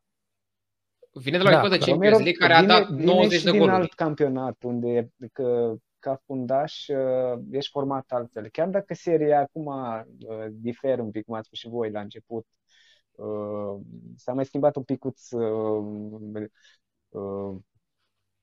rigoarea tactică care nu mai e. Probabil nici fundașii de altă dată nu mai sunt și nici atacanții de altă dată, nu știu, nu mai sunt un Nesta, nu mai sunt un Maldini, nu mai sunt fundași de calibrul acesta. Da, și unde și vezi Tottenham? Unde vedem... Scuze, Daniel. Da, ziceam să vorbim și de Leicester, dar dacă tot ai zis de locul lui Tottenham, cred că 6 sau 7 tot. Locul 5 se bate pentru locul 5. Aș vrea să cred că prinde top 4. Asta îmi doresc. Ca o surpriză. Deci, hai să spunem că e loc de surprize acolo. Lângă cei 4 coloși care cam își au locurile stabilite acolo în top 4, nu neapărat într-o ierarhie anume, poate să vină așa tiptil un Spurs, dar nu știu, e greu pentru că e un antrenor nou, nu știu, încă sunt, nu știu, și la nivel... Eu zic că principala problema lui Tottenham acum e Harry Kane, acum nu știu ce părere ai tu, dar nemulțumirea asta, nu știu, nu cred că face bine clubului. Da, trebuie lăsat să plece, nu poți să-l ții cu forța pe Kane. Da, și dacă va rămâne, probabil nu va da randament. Da, evident. Da, exact. Adică Levy, nu știu, procedează foarte greșit. Adică ei 150 de milioane, nu e o sumă mică pe Kane. Dar să nu faci cum ai făcut cu banii de pe BL. Păi, asta e responsabilitatea lui, știi? Asta e responsabilitatea lui. A lui și a lui Nuno Espíritu Santo, cu el și cu Parataci, care a venit de la Juve. Ai director sportiv care, cu experiență, care poate să-ți facă transferul din Serie A, nu știu, să-ți aducă jucători. Poate ți-l aduce, pe Barella de la Inter. Uite că Inter tot vinde. Eu văzusem ceva cu Lautaro Martinez. Da, dar nu vine tot la fel din cauza Champions League. Da. Nu sunteți în Champions League. Exact. Îmi surâdea ideea cu Evident, Lautaro. Cui nu-i surâdea, da. Da, asta mi se pare destul de greu și cred că fanii Tottenham se așteptau la o altfel de vară decât ceea ce au avut. Pentru că înainte să vină Espíritu Santo au fost și alte nume vehiculate. A fost negocierea cu Antonio Conte, eșuată. A fost o adevărată telenovelă și cu Conte erau foarte multe nume. Da. Au refuzat toți. Da, și Benitez era la un moment dat și... erau destul de mulți acolo. Da, pentru că, uite, Conference League nu prinde, știi? Da, mai bine, nu era în Conference decât să fie în competiția asta. Deși, uite, că puteți să luați un trofeu cu Conference. Depinde ce adversari mai sunt pe acolo. Că Tottenham e principalele favorite ale competiției. Da, dar nu știu cât se vor concentra pe competiția asta. Păi, Tottenham ce trofei are? Acum și asta depinde, că... Și în Conference League trebuie să joci, nu știu, 16-20 de meciuri ca să ajungi. Da, dar dacă aș fi în Nuno Espíritu Santo, aș duce pe acest Conference, pe o cupă, Cupa Angliei sau Cupa Ligii și Premier League acolo, cât se poate, nu știu, locul 5-6. Oricum tu ajungi, dacă câștigi Conference, te duci în Europa League. Poate în Premier League nu prinzi nici locul 7. Deci tot și ai un trofeu, totuși e un trofeu Conference League, chiar dacă e infim. Da, prima etapă au meci infernal cu City. Deci va da un fel de examen acum Espíritu Santo. Nu știu ce să zic, e primul meci, se poate întâmpla orice, nu știu chiar dacă e mare favorită City. Nu cred că pleci cu premisa că vei obține. Se poate întâmpla orice în etapa. Uite, Brentford o văd cum să facă o surpriză cu Arsenal, de exemplu. Leeds cu United, la fel. Da. Și de Leicester vreau să vorbim, băieți, că a făcut niște transferuri excelente. Credeți că în final Leicester va ajunge în top 4? Nu, dacă n-au reușit sezonul trecut, nu vor reuși. Dacă n-au reușit sezonul trecut să prindă, mi-e greu să cred. Mie nu mi se pare incredibil cum au pierdut anul trecut locul 4. Adică au fost la un moment dat... se băteau pentru, hai să nu zic pentru titlu, dar au fost locul 2-3, locul 2-3 și la un moment dat au căzut pe 4. Cred că cu vreo 4-5 etape înainte de final încă nu se gândea nimeni că Leicester o să piardă top 4 și mi se pare că în ultima etapă a bătut Tottenham și... E statistică prin care Leicester era peste Manchester City la numărul de zile în top 4 în sezonul trecut. Acum au un lot interesant, dar problema lor a fost că celelalte echipe s-au întărit foarte bine și e greu să pătrunzim în top 4. L-au adus pe acest Patson Daka, vă rog să îl urmăriți în sezonul următor. A dat peste 20 de goluri. Nu? Da, de la Salzburg, un jucător de genul lui Mané, foarte rapid. Un atacant care marchează foarte multe goluri. Acum să vedem. Campionatul Austriei nu e Premier League, e un nivel foarte inferior față de Premier League. Și Salah a început în Elveția la bază, da. Era să da. Care eu cred că va reuși pasul Daka, e un atacant foarte bun. L-au dus și pe Soumaré de la Lille, iar mi se pare un transfer excelent. Bun, da. E de genul lui Ndidi. Da. Deci, era stâlpul acolo la Lille. Chiar m-au surprins că l-au dat atât de ușor. Din postura de campioană au renunțat cam ușor. Da, au renunțat, dar au probleme financiare, îți dai seama, la fel cum se întâmplă ca în Spania. Cum sunt și la Inter. L-au urmărit. Acum îl aduc pe Vestergaard pentru că s-a accidentat Fofana. Deci se acoperă foarte bine echipa asta. Chiar cu Soyuncu, l-au pe Schmeichel în poartă, portar foarte bun. Au câștigat Supercupa, au câștigat Cupa Angliei recent. Deci o echipă care poate să ducă și în Europa League, e în grupe. Cred că se va duce în primăvara europeană. Au un lot echilibrat. Au pe dreapta Pereira și Castanie, doi jucători cam de același nivel. Da, Timothy Castanie îl văd la o echipă mai mare anul viitor, dacă confirmă și sezonul ăsta. Plus James Justin, care e și el acolo. Au scăpat de bătrâni, de Wes Morgan și pe Fuchs, l-au dat și pe Fuchs. Mai e pe Evans acolo, care e stric un pic media, 33 de ani. Da, dar încă mai poate Evans. Da. Da, Costi, cum îl vezi pe Brendan Rodgers ca antrenor? Are deja destul de multă experiență în Premier League. E timpul pentru el să facă un pas decisiv înainte? Rodgers a avut o traiectorie foarte ciudată. A fost la Liverpool, a fost la o alunecare de titlu Premier League. După aia s-a dus în Scoția, practic nu a avut rival. Adică a fost în Scoția exact în perioada când Rangers dăduse faliment și urcau înapoi în piramida scoțiană.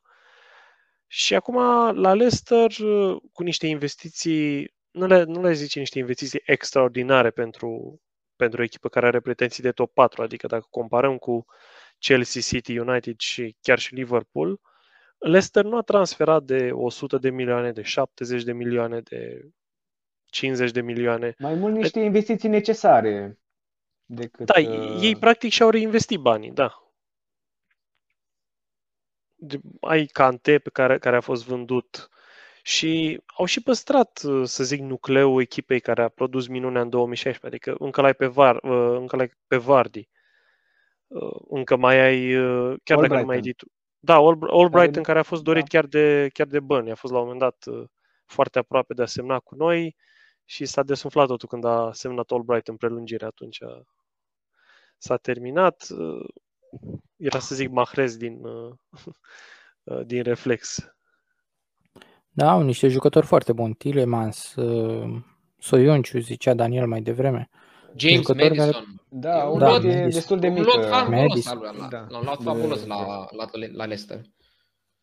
Dar nu-i văd în top 4, pentru că s-au întărit celelalte. Dacă nu se întăreau, ok, puteau să emită pretenții, dar așa nu-i văd. Îi văd tot la locul 5, favoriți peste Tottenham și Arsenal. Oricum e foarte de apreciat că o echipă care acum, 5 ani se bătea la retrogradare, a reușit să spargă Big Six. Da, cred că e un merit. Da, luând campionatul și e un merit și al antrenorilor care au venit după după ce au luat ei campionatul, și Brendan Rodgers e cel mai important aici, care a menținut echipa acolo până la urmă. Și modelul de business destul de sănătos până acum. Da, Brendan Rodgers care era aproape de Spurs la un moment dat. Știu că era era în pol pentru a ajunge. Uite, asta e o întrebare interesantă. Dacă ai fi antrenor al lui Leicester și ai avea deja 2 ani în care ai construit echipa, ai bani de investit, poți să-l iei pe Pat Sondaca, pe Sumare, ai pleca la Spurs sau la Arsenal? Nu știu dacă ai zice da așa de repede. Cred că presiunea e prea mare pentru Rodgers la echipele astea. S-a văzut și la Liverpool. Da, s-ar putea să mai aibă nevoie acum de un a avut sezonul acela fabulos, dar după a decăzut brusc. Da, dar acum depinde, pentru că și el când a venit la Liverpool nu era o echipă de top 4. Da, el construiește, vezi, la Leicester se simte bine, un proiect sănătos, îi vin jucători buni, chiar dacă unii mai și pleacă. Nu știu ce ar putea să o mai obțină cu echipa asta, a câștiga cupa, Supercupa, Premier League, dar asta e cam imposibil să mai repede performanța lui Ranieri. Și poate în Europa League, nu știu, o sfertă finală, semifinală în Europa League, tot mă aștept la Leicester să facă ceva, sau un Conference, poate dacă ajunge în Conference, să fie o cupă mai accesibilă. Da. Ok. Trecem la prima etapă sau mai facem pronosticuri despre o altă echipă? Păi să vorbească și Costi despre Burnley, dacă tot avem un fan. Da, sigur. Nu cred că o să vorbesc despre Burnley, o să vorbesc în principal despre lupta la retrogradare, că tot da, exact. Am vorbit top 4, ne întoarcem și în partea cealaltă. Da, bine, uite, cu cotele astea poți să vezi exact cine sunt favorite la retrogradare. Oarecum. Da, și vezi acolo Burnley 18. Cam asta... Wolverhampton, asta mi se pare o surpriză să retrogradeze. Da și nu, adică Wolves anul trecut a avut un sezon submediocru pentru câți bani s-au investit și ce are aceeași cotă ca Aston Villa. Da, nu știu, Wolves cu Nuno Sancho, mie mi se pare că trebuia să obținem mult mai mult și cred că neputința lor am văzut-o cel mai mult în meciul direct cu Burnley, adică Burnley foarte greu câștigă în deplasare, dar să bată 4-0 în deplasare pe o echipă cu care investește zeci de milioane, hai să nu zic an de an, dar în decurs de câțiva ani, da, investești 40-50 de milioane și să pierzi 4-0 în fața unei echipe cârpite, asta mi se pare că ai ajuns cumva la capăt drumului cu un antrenor. Să vedem cu nou manager, bine, tot pe filieră portugheză sunt ei, nu se dezic de nărav. Nu știu, Wolves o să fie echipă de mid-table, nu-i văd bătându-se la retrogradare. Eu cu greu încerc să găsesc mai degrabă 3 echipe care sunt mai slabe decât Burnley, pentru că întotdeauna noi nu o să avem pretenții top 10 de la începutul sezonului. O să fie întotdeauna care echipe sunt mai slabe ca noi, cu cine ne batem.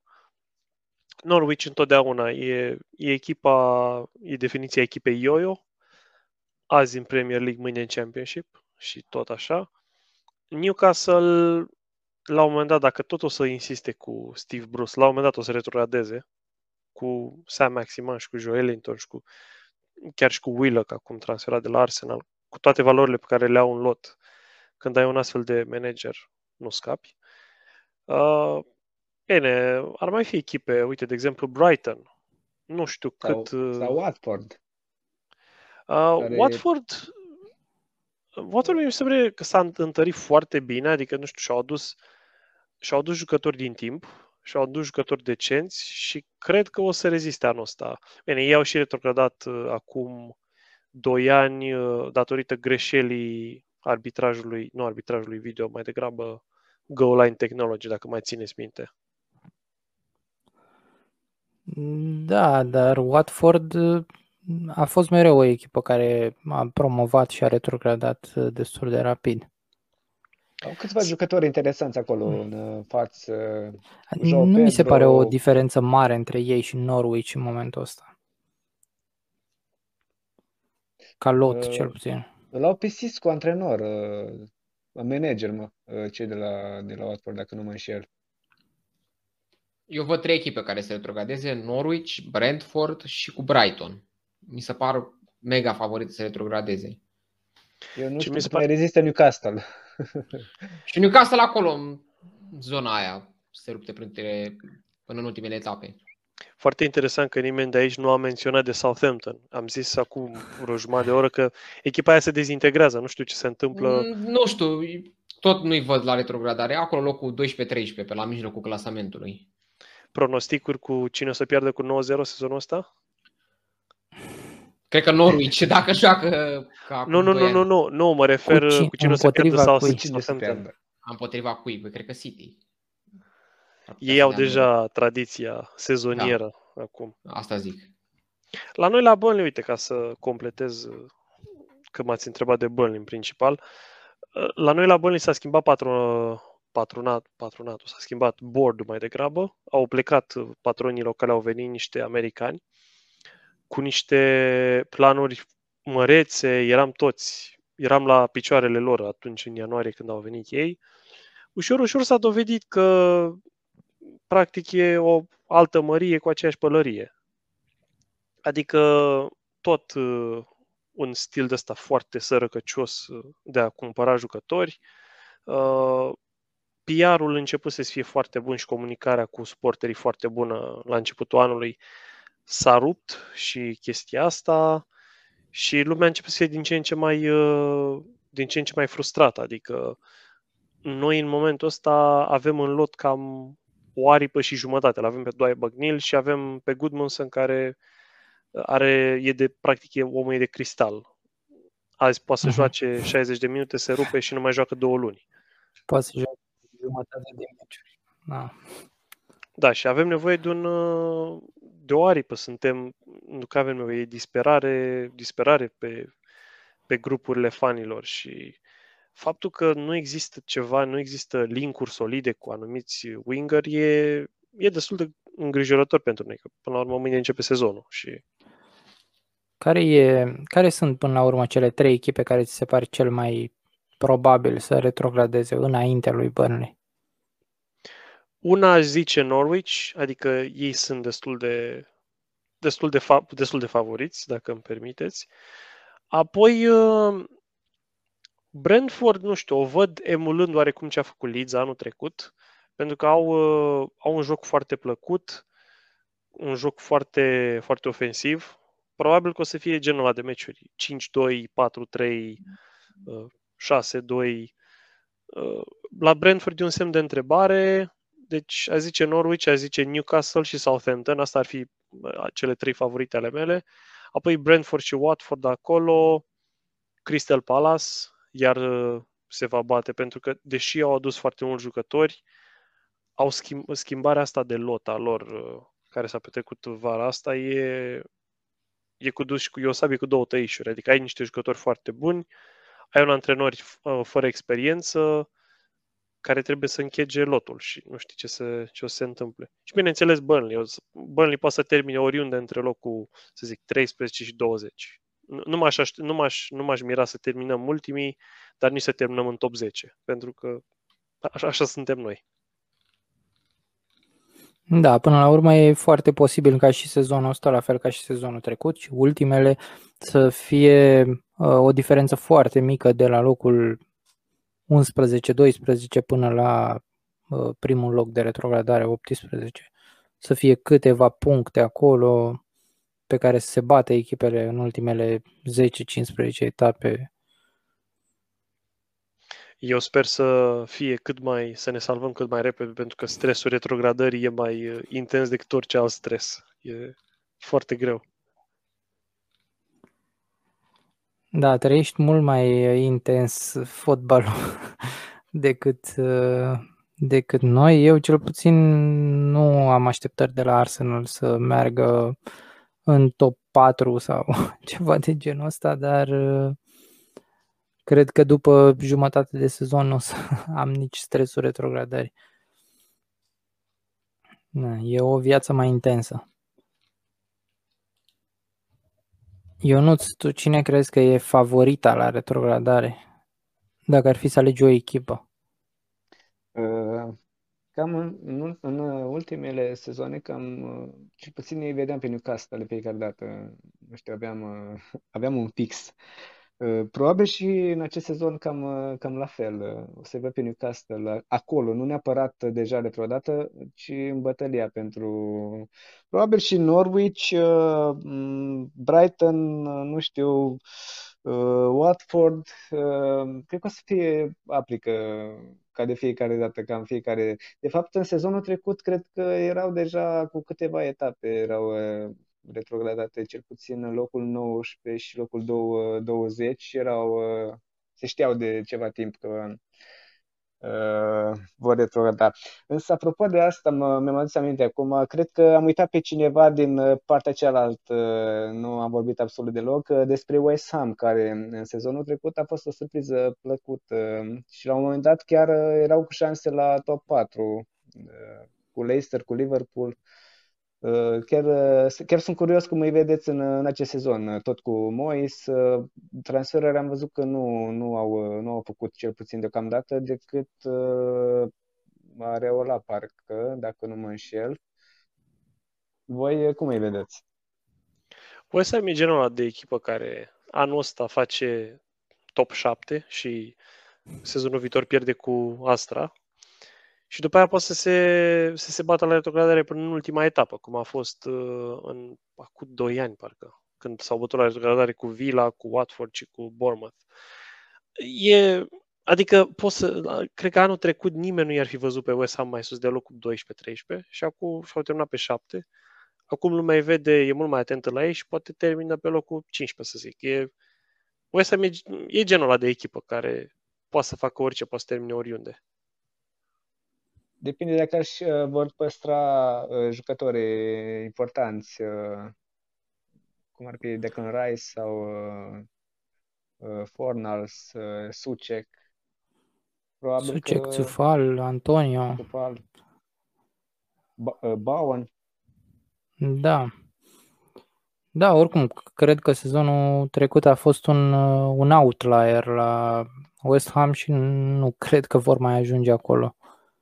Dar, pe de altă parte, David Moyes pare că și-a găsit locul și e posibil să aducă rezultate similare cu ce avea la Everton acum ceva timp.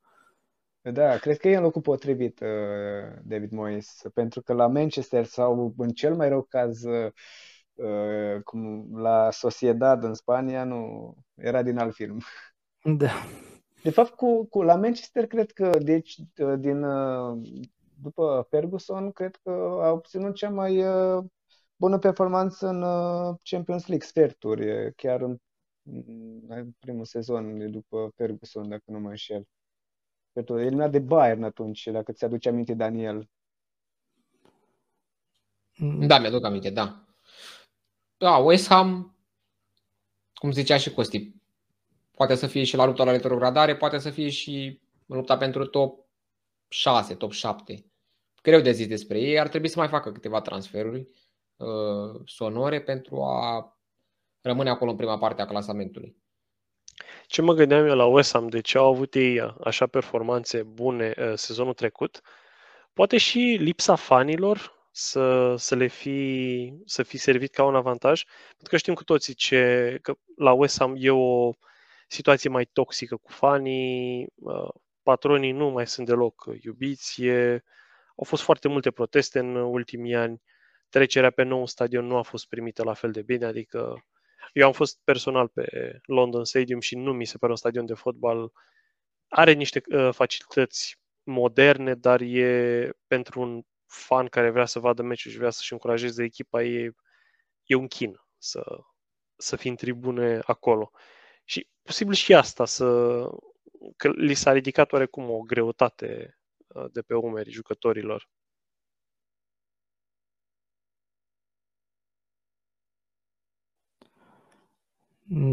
Da, am cam discutat toate fațetele Premier League pentru acest preview de sezon 2021-2022. Ar mai fi ceva pronosticuri pe care vrem să le facem? Păi hai pentru campioană. Hai să facem un tur de orizont.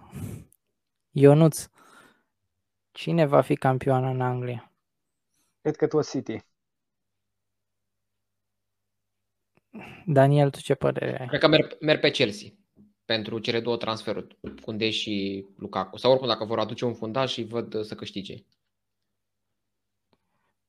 Costi?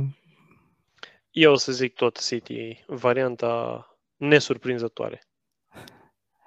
Da, și eu tot pe City o să merg. Suntem 3-1. Da, o să vedem. Vine United sau Liverpool. Eu zic calculele anul ăsta o să Dark Horse. Cine știe cine o să fie. O să fie întotdeauna, a fost în fiecare sezon câte o surpriză foarte plăcută. Cine știe cine o să fie sezonul ăsta. Mă gândeam că reîntoarcerea fanilor o să răstoarne oarecum calculele pe care ni le făceam bazate pe sezonul trecut. Deci să vedem cum o să decurgă primele 5-10 etape, să zicem. Da, o să fim aici, alături de cei care ne ascultă și o să mai facem un pronostic și după primele 10 sau 15 etape. Hai să mergem la Spania, să vedem situația de acolo, una destul de delicată. Hai să mergem la subiectul ultimei săptămâni. Putem să începem cu asta, cu situația de la Barcelona și cu transferul lui Messi, nu? Da, Barcelona rămâne fără Messi. Barcelona locul 3 anul trecut. Ce va face Barcelona? Da, exact. Ce va face Barcelona fără Messi? Ar trebui să reinventeze ca stil, ca tot. Eu o să șochez un pic și eu o să zic că Barcelona poate nu o să prinde locul 4. Au șanse destul de bune să nu prinde locul 4. Cred că e modestă concurența ca să nu prinde locul 4. M-aș gândi la Sevilla care poate să bine. Păi sunt 4 și toată, ar mai fi Villarreal care ar putea să spargă monopolul ăsta. Dar nu cred că n-aș merge prea așa de departe cu Barcelona. Totuși au făcut un transfer bun, Memphis Depay. Îl mai ai pe Griezmann, ai Dembele, Ansu Fati, mijloc bun cu De Jong, cu Busquets, cu Pedri acum. Problema cred că e în momentul în care înregistrăm noi asta, Barcelona nu și-a înregistrat încă, adică nu și-a setat lista de jucători pentru nou sezon și nu e încă 100% sigur că Agüero și Memphis Depay o să intre.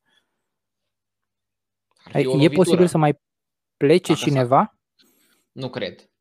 Depay deja mi se pare jucător cumva adaptat. Am văzut un amical al Barcelonei.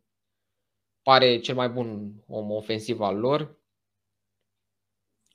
Nu știu, cu Agüero, da, acolo mi se pare cel mai prost transfer făcut de Barcelona în vara asta. L-au adus doar că e prieten cu Messi, da, e și accidentat. Nu, de asta, dar nu mi se pare că putea să-i ajute Agüero cu ceva. Adică Agüero mai degrabă s-a duce la o echipă n-au atacant, mai mică. Mai bine joci cu Depay vârf fals, care îți dă și randament, decât cu Agüero, părerea mea. Eric Garcia e un transfer necesar, pentru că e un jucător de viitor. Da, a venit și liber de contract. Deci exact, n-au cumpărat până acum pe bani Barcelona. I-au refuzat Wijnaldum, care s-a dus la PSG. Chiar era un transfer bun Wijnaldum pentru mijlocul lor.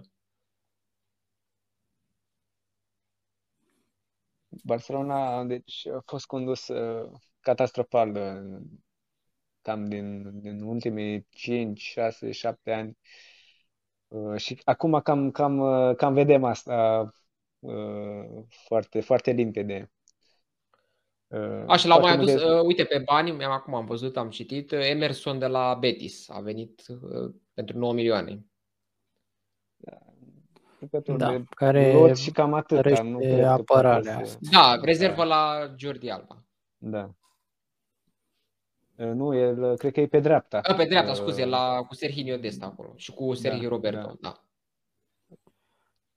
Da, deci până la urmă suntem cât de cât pe aceeași linie că Barcelona nu are un lot să se bată la titlu în Spania anul ăsta. Dar au un Pedri care a crescut enorm în ultimul sezon și am văzut asta și la Euro și chiar în sezonul precedent. Bine, Barcelona nu se bate la titlu, dar Real Madrid se bate pentru că Real Madrid a făcut un singur transfer pe David Alaba, l-a pierdut pe Sergio Ramos, acum a plecat și Varane. S-ar putea să mai plece poate un jucător sau doi pentru că au nevoie să... Ar trebui să aducă de bani. Câteva plombe.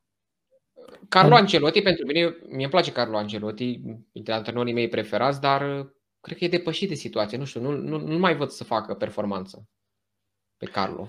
Eu aș vedea toată situația asta cu fundașii la Real Madrid o șansă pentru Eder Militão, de exemplu, care mie mi se pare că e un talent uriaș, dar erosit în ultimul an și jumătate. Adică lumea se aștepta de la el să devină nou Ramos și încă nu a confirmat deloc. E un jucător decent, dar parcă nici nu a avut șansa, că apărarea Realului a fost atât de sudată și a fost atât de greu de spart, încât tu n-aveai șanse decât în cupe sau când se mai accidenta unul din cei doi. Și acum posibil să fie șansa lui. Mai e și un Nacho, adică Realul parcă cam astea ar fi variantele acum. Păi astea sunt variantele, Nacho, Alaba și cu Militão, trei. Nu știu Vallejo dacă o să fie păstrat. Da, probabil cineva de la Academie ca al patrulea fundaș, exact. Sau poate joacă Casemiro la Granada. Poate joacă Casemiro la... E greu să mergi pe opțiunea asta într-un sezon în care ai atâtea jocuri. E clar, da, mă rog, trebuie să aducă urgent pe cineva. Da, mi se pare lotul foarte slab, foarte slab. Problema Realului este până la urmă în linia de fund în centru, pentru că Dani Carvajal și Marcelo rămân, din ce înțeleg, în sezonul ăsta. Nu, pe Carvajal a prelungit până în 2025. Marcelo mi se pare că mai are 2 ani de contract și Ancelotti se înțelege foarte bine cu el. Îl mai ofer la Mendy. Da. Soluții sunt, dar ar trebui să aibă soluții, da. Au Vinicius în atac, au Rodrigo, Eden Hazard care pare să-și revină, pare. Vedem sezonul ăsta ce se va întâmpla. S-a întors Jovic, care... Da, Jovic, Karim Benzema, care e principala gură de foc a Realului în atac. Și Bale, e și Bale acolo. Care... Da, Bale, care... Posibil să joace bine acum sub Ancelotti, că el a jucat foarte bine. Da, el a avut cel mai bun sezon atunci, cu Carlo. Da, în Bale, Benzema, Hazard, poate fi o tripletă surprinzătoare care să-i aducă Realului succese. Mi se pare un picuț uzată echipa. Au și mijlocul mai ales. Da. Modric, adică Barcelona mi se pare că trece printr-un proces de schimbare de generație. Adică acum a plecat și Messi, cam au variante acolo de jucători de perspectivă care probabil în câțiva ani posibil să creeze un nucleu nu la fel de puternic. E greu să mai repeți performanțele din ultimii...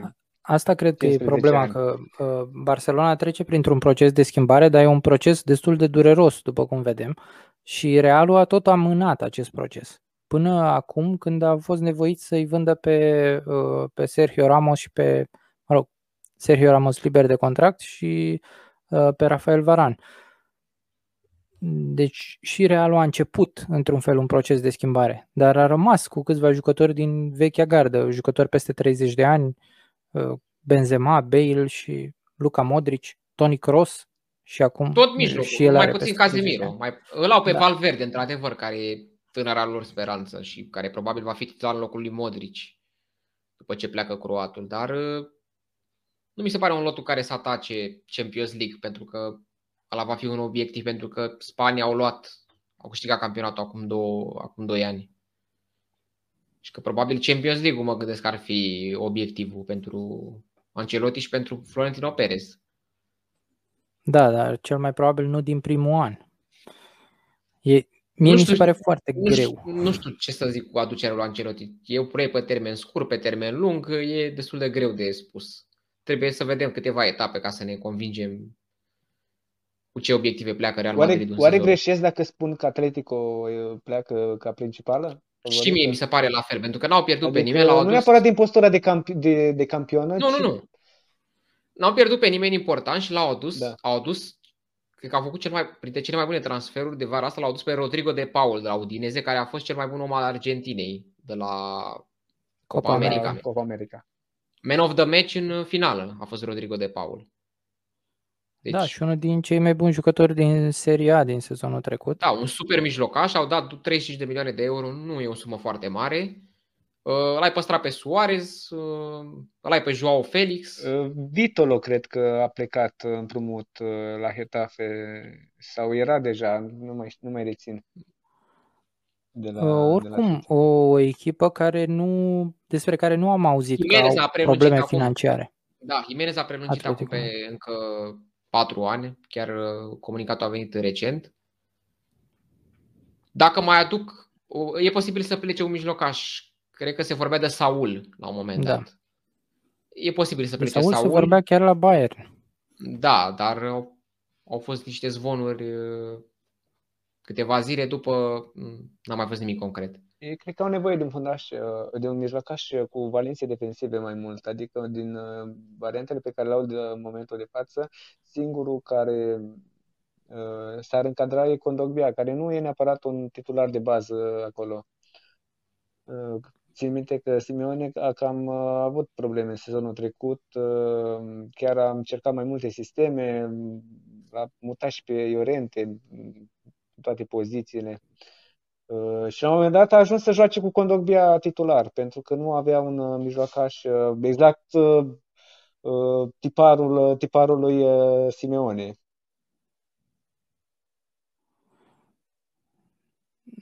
Da. Ca antrenor și ca fotbalist. Și totuși au ales să-l aducă pe Rodrigo de Paul ca cel mai mare transfer vara asta. Era necesar un mijlocaș de valoarea lui. Da, și probabil că nu și-au dorit să-l piardă. Oricum am impresia că Simeone își urmărește jucătorii cu mult timp înainte și știe exact ce vrea. Pe Sergio Kun Agüero la Atletico. O revenire spectaculoasă. Cred că era mai potrivit Atletico decât Barcelona pentru el. Da, dar atunci inevitabil ai fi făcut comparația cu lui Suarez și cred că nu ar fi ieșit atât de bine Agüero cum ar fi ieșit acum 10 ani. Absolut, dar îți dai seama că nu venea cu pretenții de titular, adică jucai cu l-ai pe Joao Felix, pe Suarez. Sunt multe meciuri în campionat, în cupă, în Champions League. Au soluții de la Atletico, dar nu mi se pare o echipă de Champions League să câștige Champions League. Anul trecut au fost eliminați de Chelsea în optim, nici anul ăsta nu-i văd să facă mare lucru în Champions League, dar o echipă de campionat e perfectă, adică cu jocul lui Simeone câștigă cu echipele mici, celelalte se împiedică și uite cum îți vine trofeul.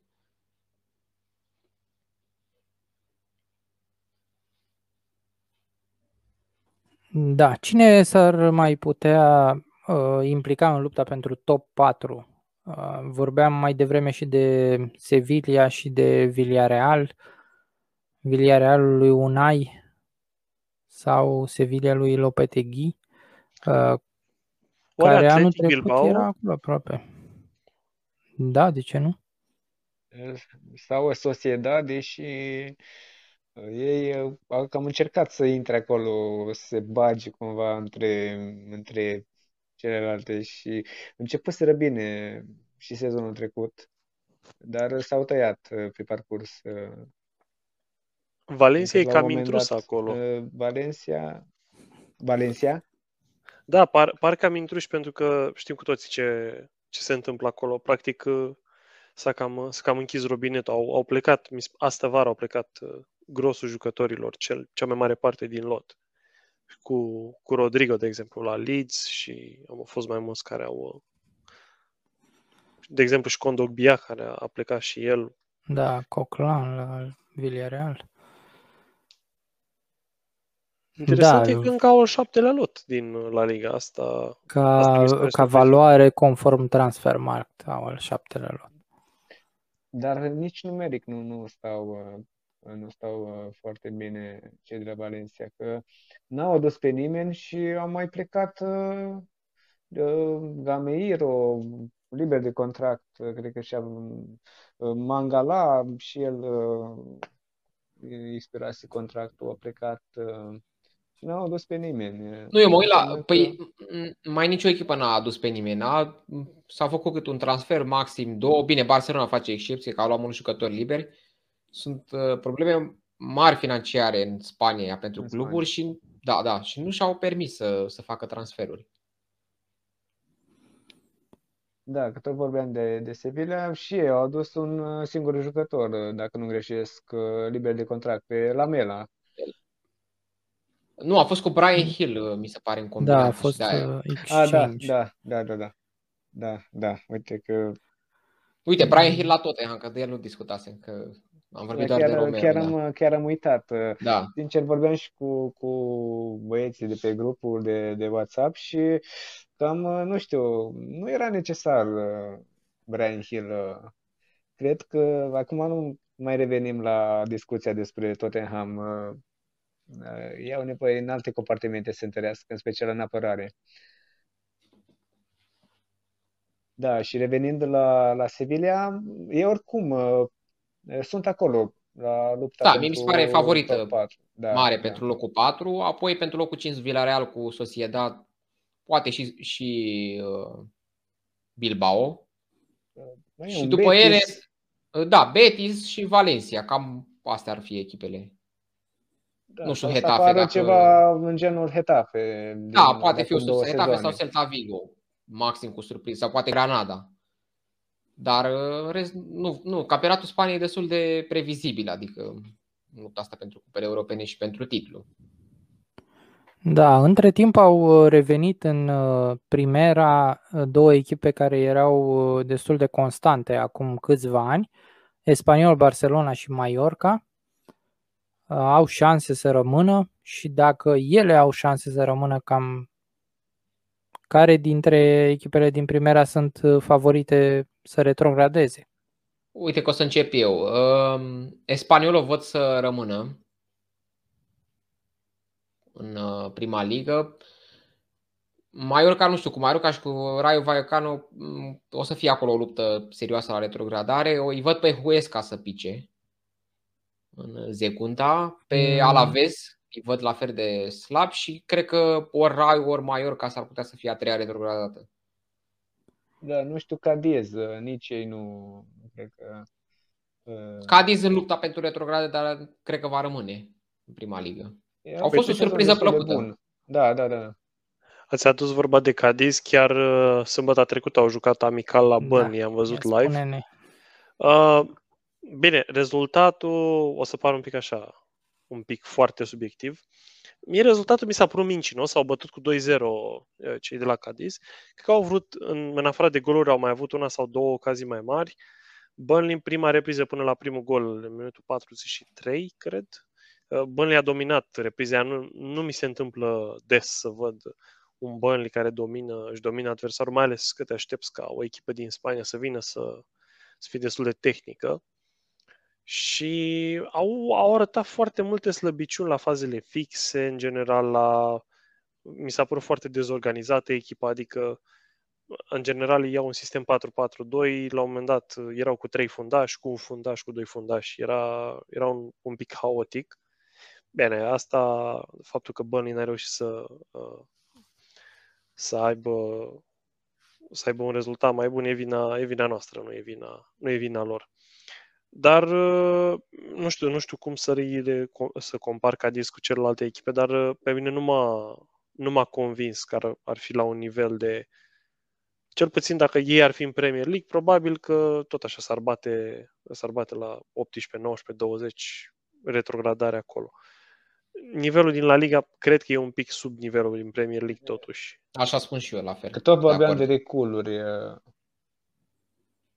Și campionatul spaniol într-un moment e într-un picaj. Da. Plecarea lui Messi, da, din punct de vedere... Nu neapărat, per total. Și asta nu e neapărat din... Bine, audiența te contrazice din România, că La Liga e cel mai mare campionat, peste Premier League. Da, cred că e vorba mai mult de o problemă din asta economică sau financiară, da, pe care cam toate echipele sunt oarecum strânse cu ușa acum sezonul ăsta. Poate că sezonul următor o să-și revină, dacă o să revină și suporterii în tribune, o să aibă din nou venituri mai mari comerciale și așa mai departe. Poate doar sezonul ăsta o să fie așa ceva mai greu. Bun, pronosticul pentru campioană, cum am dat și la Premier League. Eu merg pe Atletico Madrid pentru titlu. Da, și eu la fel. Zic că își păstrează coroana. Eu mi-aș dori Atletico, dar o să zic Real Madrid. Nu cred că sezonul ăsta mai scapă, mai ales că l-au pe Carlo Ancelotti, care o să vină cu experiența.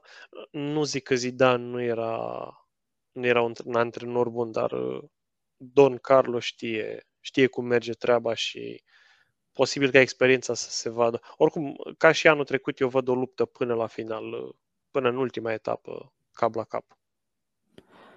Și eu o să merg tot pe Real Madrid și pentru motivul ăsta, exact ce a spus Costi la final, că și anul trecut Atletico Madrid, deși dacă ne uităm acum pare echipa cu lotul cel mai puternic sau echipa cea mai stabilă dintre cele trei, s-a luptat până în ultima etapă, adică nu a condus campionatul lejer.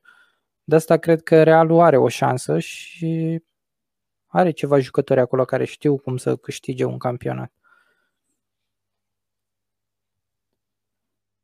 Deci suntem 2-2 la Liga. Da, spre deosebire pentru Barcelona, în cazul... Da, exact. Așa.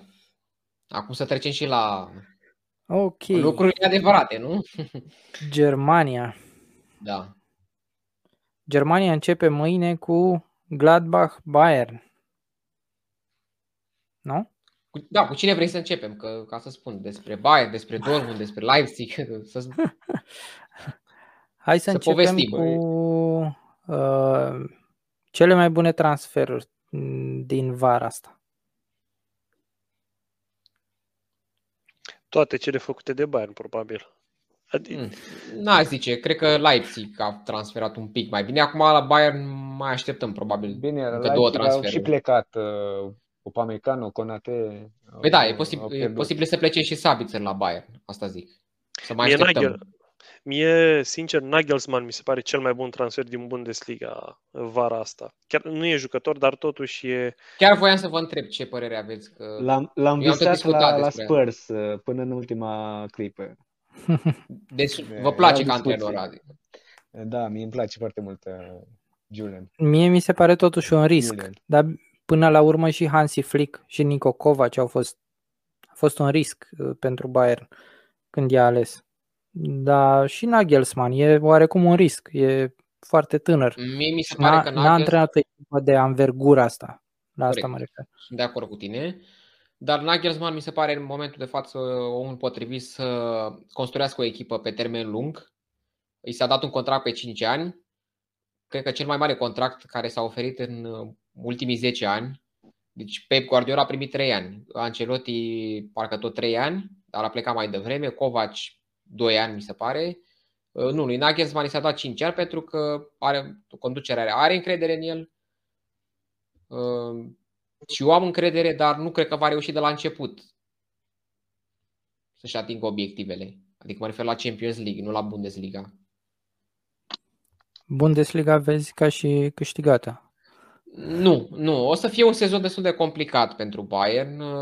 Poate dacă mai vin două transferuri bune, adică Sabitzer și un fundaș dreapta, Bayern e favorită la Bundesliga, dar în momentul de față sunt puțin rezervat pentru că în amicale jocul n-a arătat tocmai strălucit, au fost înfrângeri pe linie, cu excepția unui amical cu Ajax care s-a terminat 2-2, dar aici e de subliniat că echipa a jucat fără titulari aproape toate meciurile, exceptând o repriză cu Napoli și meciul pierdut cu 0-3 la final, deși cât au jucat titulare a fost 0-0 și Bayern a dominat meciul, dar nu a marcat. Iar la pauză au intrat puștii și s-a cam distrat Napoli prin apărare. O să fie un meci complicat mâine cu Gladbach. Nu știu ce să zic. S-ar putea să câștige Bayern, s-ar putea să pierdă, s-ar putea să pierdă și Supercupa cu Dortmund. Eu cred că Daniel a zis de Bayern că nu-i vede deja campion, pentru că cred că el știe că sunt așa un low-key fan Dortmund. Eu îi văd pe Bayern. Nu există echipă în momentul ăsta care să se apropie de Bayern. Adică la un moment dat poate o să fie, nu știu, 10, 15, poate 20 de etape o echipă care o să fie aproape. Poate chiar Dortmund.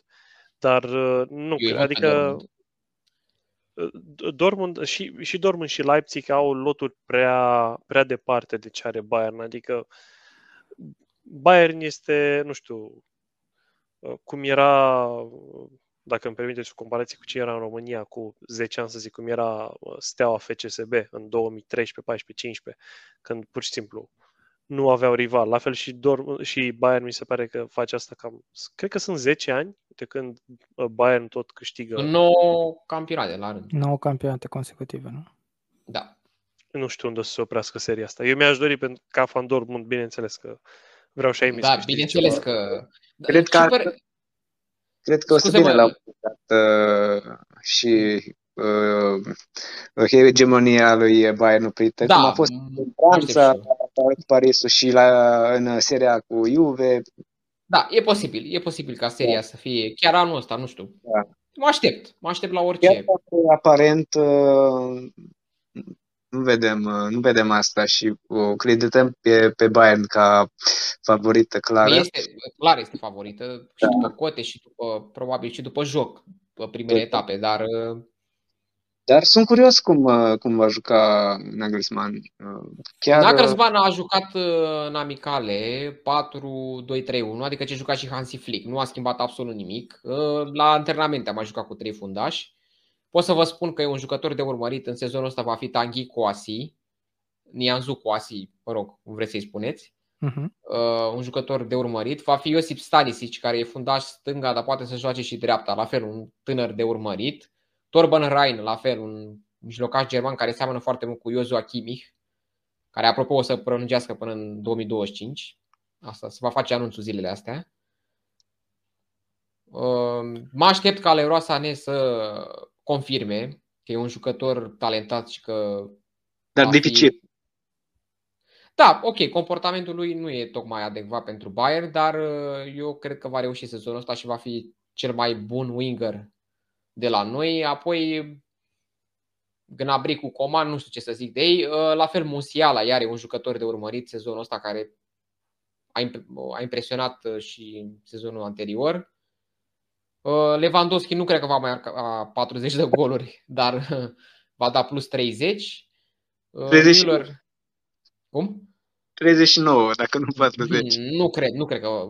Cred că și-a atins potențialul maxim Lewandowski și eu mă aștept ca Erling Haaland să fie locuitorul său vara viitoare. Acum Costi o să mă certe, dar și eu să mă contrazic. Eu sper să nu, adică... Normal că nu speri. Că speri, scuze. Da, eu aș vrea oriunde să pleci Haaland, dar nu în Germania. Adică, ok, se ducă la Chelsea, se ducă la United, se ducă oriunde, dar să nu Chelsea e exclus. Eu m-am bucurat că vine Lukaku, pentru că știam că nu o să mai meargă după Haaland. Ar rămas numai United acum, cred. Da, United ar fi... United, PSG-ul, poate. Dacă pleacă Mbappé, e o soluție PSG-ul.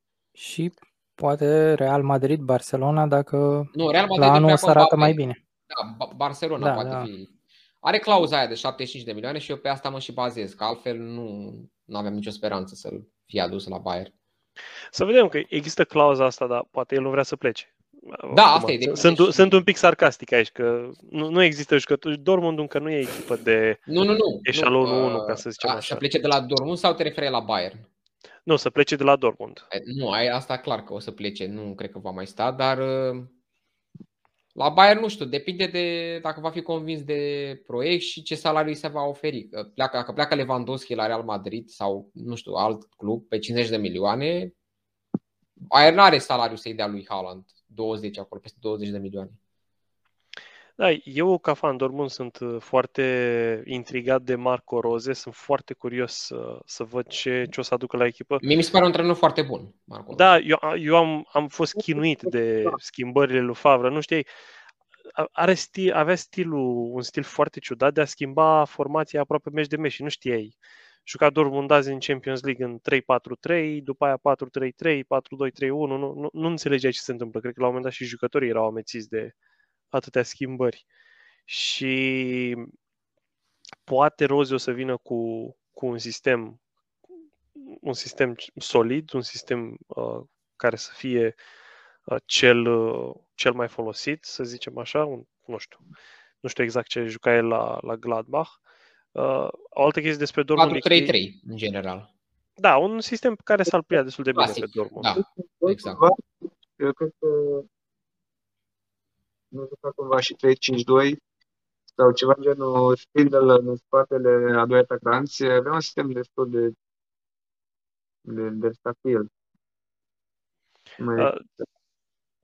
Da, ideea e că îți dai seama că un antrenor se duce de la o echipă la alta, trebuie să se plieze și pe ce jucători are echipa respectivă.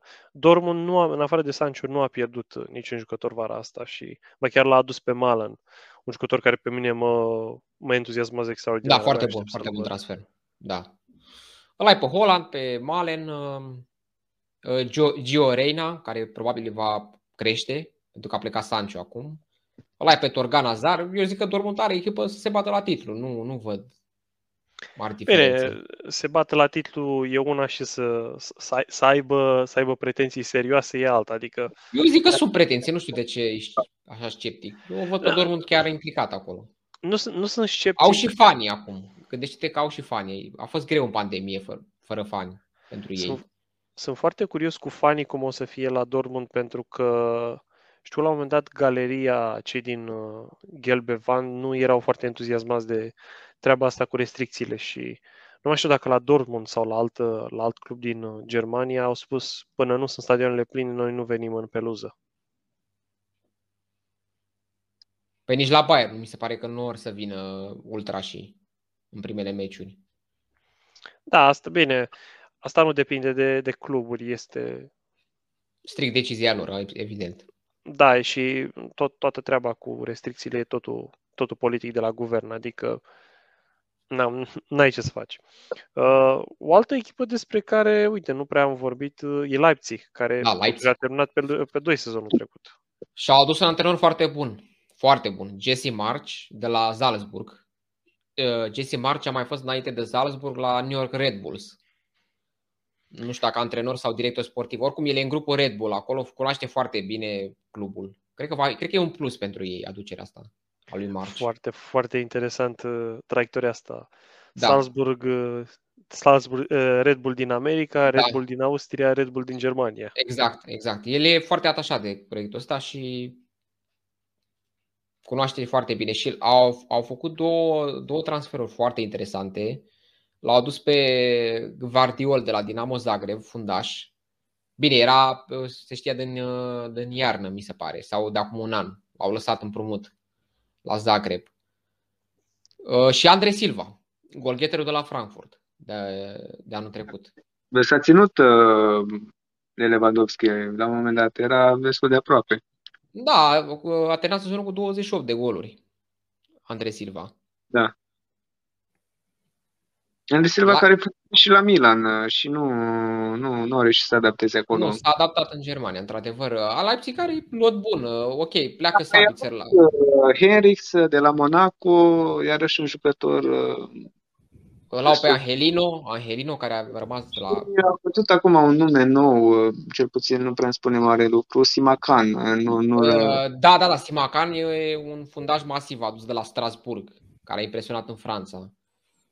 Ei merg pe proiectul ăsta, cumpără jucători necunoscuți și îi vând pe sume mari. O Pamecano, Konate, e fix același exemplu cu Guardiola acum și cu... Da, și croatul știu că a avut o evoluție destul de bună la Euro. Da. Și cu Simakan. Da, Simakan și cu Guardiola or să fie acolo, cu Willi Orban, care îi ajută cu experiența lui. Practic s-au acoperit și au dus chiar în plus. Martin Anderson. Da, e... posibil să plece Sabitzer la Bayern, acolo o să fie un minus pentru ei la mijloc, dar au un Kunku, l-au pe Forsberg, au Andre Silva, au suficiente soluții. Asta mi se pare o chestie mult mai grea pentru un club ca Leipzig. Probabil că Leipzig nici măcar nu sunt constrânși de situația financiară să facă asta, dar sunt multe cluburi care fac lucruri, practic partea asta de scouting și de adus jucători, fac o muncă mult mai grea decât ar face, nu știu, să luăm Bayern München din Bundesliga sau să luăm echipele de care am vorbit mai devreme, Chelsea, Manchester City, Real Madrid, care pur și simplu se uită care este golgheterul din campionatul ăsta. Atunci o să-l achiziționăm. În schimb, Leipzig trebuie să se ducă la Dinamo Zagreb, la Strasbourg, care e o echipă de a doua jumătate din Liga 1 și așa mai departe. E o muncă mult mai grea. Și pe de altă parte este și un risc asociat acestor jucători. Dacă ne uităm la cei doi fundași aduși de Leipzig, au dat peste 30 de milioane de euro pe ei.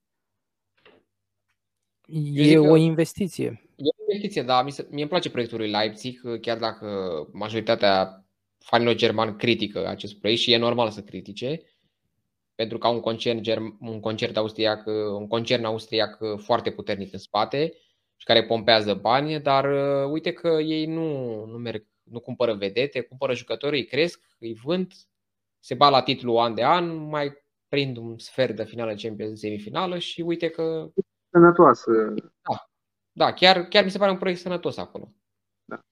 Cred că problema principală a Leipzig pe care o văd fanii nu e neapărat că se pompează bani, ci modul cum au fentat ei regula de 50+1. Cred că probabil că Daniel asta știi. Asta. Da, din câte am citit, în mod normal trebuie să ai 50+1%, trebuie să fie membri. Da. Și ei n-au vândut memberships decât pentru niște oameni din boardul Red Bull.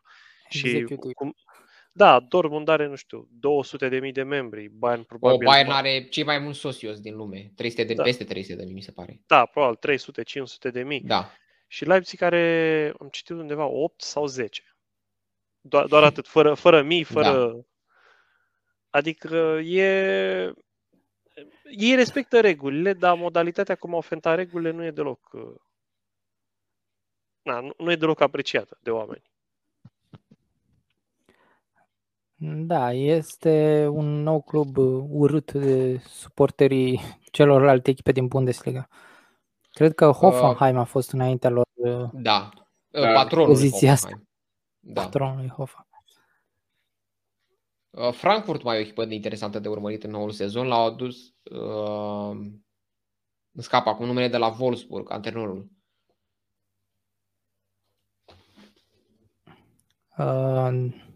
Da, la Frankfurt. Glasner.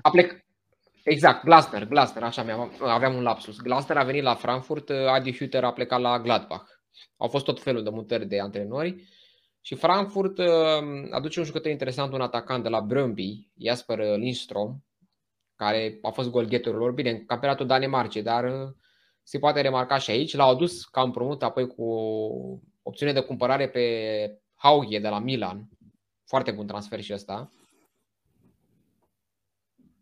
Da, un jucător tânăr și de viitor. Da, l-au pierdut pe Andrei Silva, dar și Jovic, care s-a întors la Real Madrid, dar Frankfurt e o echipă de luat în seamă pentru top 4. Pentru locul 4, de fapt. Rafael Santos Bore de la River Plate, care a mai fost prin Europa. Da, el e mijlocaș. Și da. Bore l-au adus pe Evan Bommel pe bancă. Apropo de rocada asta de...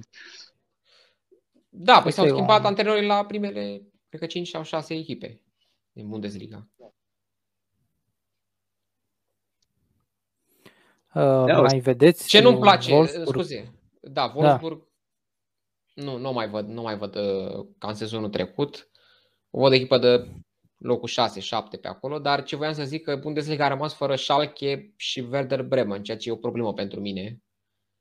Că erau două echipe de tradiție, cu mulți fani și au retrogradat, din păcate. Ambele. Au revenit pe câțiva ani Bochum. Mai da, au intrat Bochum și Greater Furt, echipe mici, foarte mici. Risca să pice și Köln. Da, risca și să pice și Köln. Holstein Kiel. Nu e de câteva sezoane să intre înapoi. Da, da, da, exact. Chiar pe ele două le văd la retrogradare, pe Bochum și pe Fürth și chiar pe Arminia Bielefeld. Exact. Cred că o să fie un al doilea sezon mai greu. Îmi aduc aminte de o chestie. Acum 2 ani am fost la un meci din Zweite, așa, foarte, foarte random, găsisem într-o excursie în Germania, la Bochum cu Bielefeld și vorbeam, îmi place să mai vorbesc din când în când cu oameni locali de acolo și ziceau că, bă, noi nu avem pretenții la promovare. Locul 7, 8, 10, poate la un baraj să avem speranțe. Și uite că ambele echipe au ajuns în Bundesliga în 2 ani de zile. Arată că, uite, Germania e mult mai deschisă decât Anglia, de exemplu. În Anglia ai 5-6 favorite la titlu, echipele de la mijloc și aceleași favorite la retrogradare, aceleași favorite la promovare și se tot schimbă. În Germania poți să ai o echipă care vine din Regional Liga și să-ți promoveze în Bundesliga, nu știu, 5-10 ani, cum a fost, de exemplu, Union Berlin. Da, asta e foarte interesant. Și Union Berlin, care a obținut un loc foarte decent sezonul trecut. Că se poate întâmpla orice până la urmă. Dacă ar fi să ne uităm la lista asta de 18 echipe din Bundesliga, cred că e foarte greu să pui, ok, în afară de primul loc, e foarte greu să zici cine va termina pe locurile 4-16.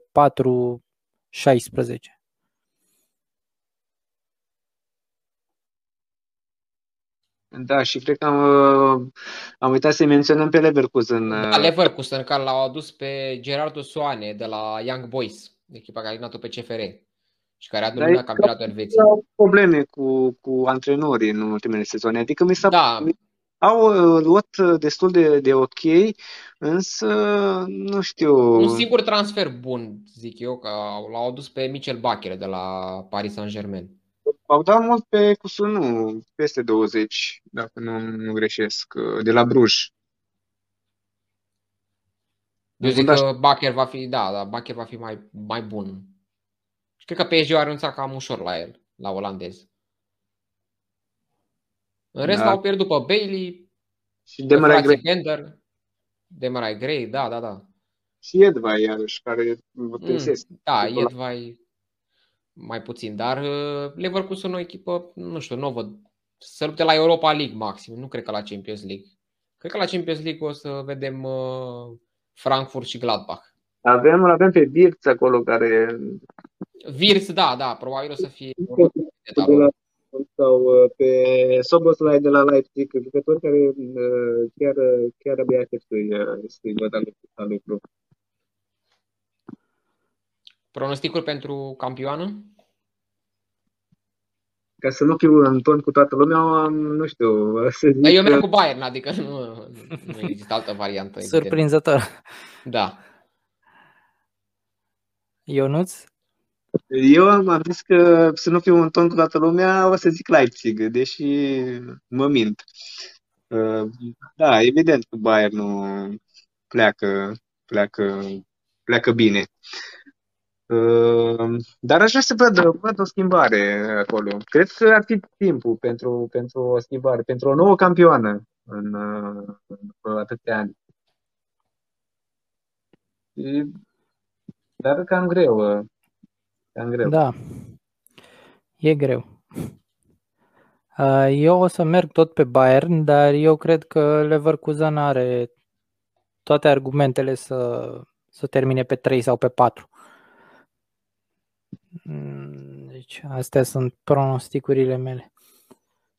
Costi?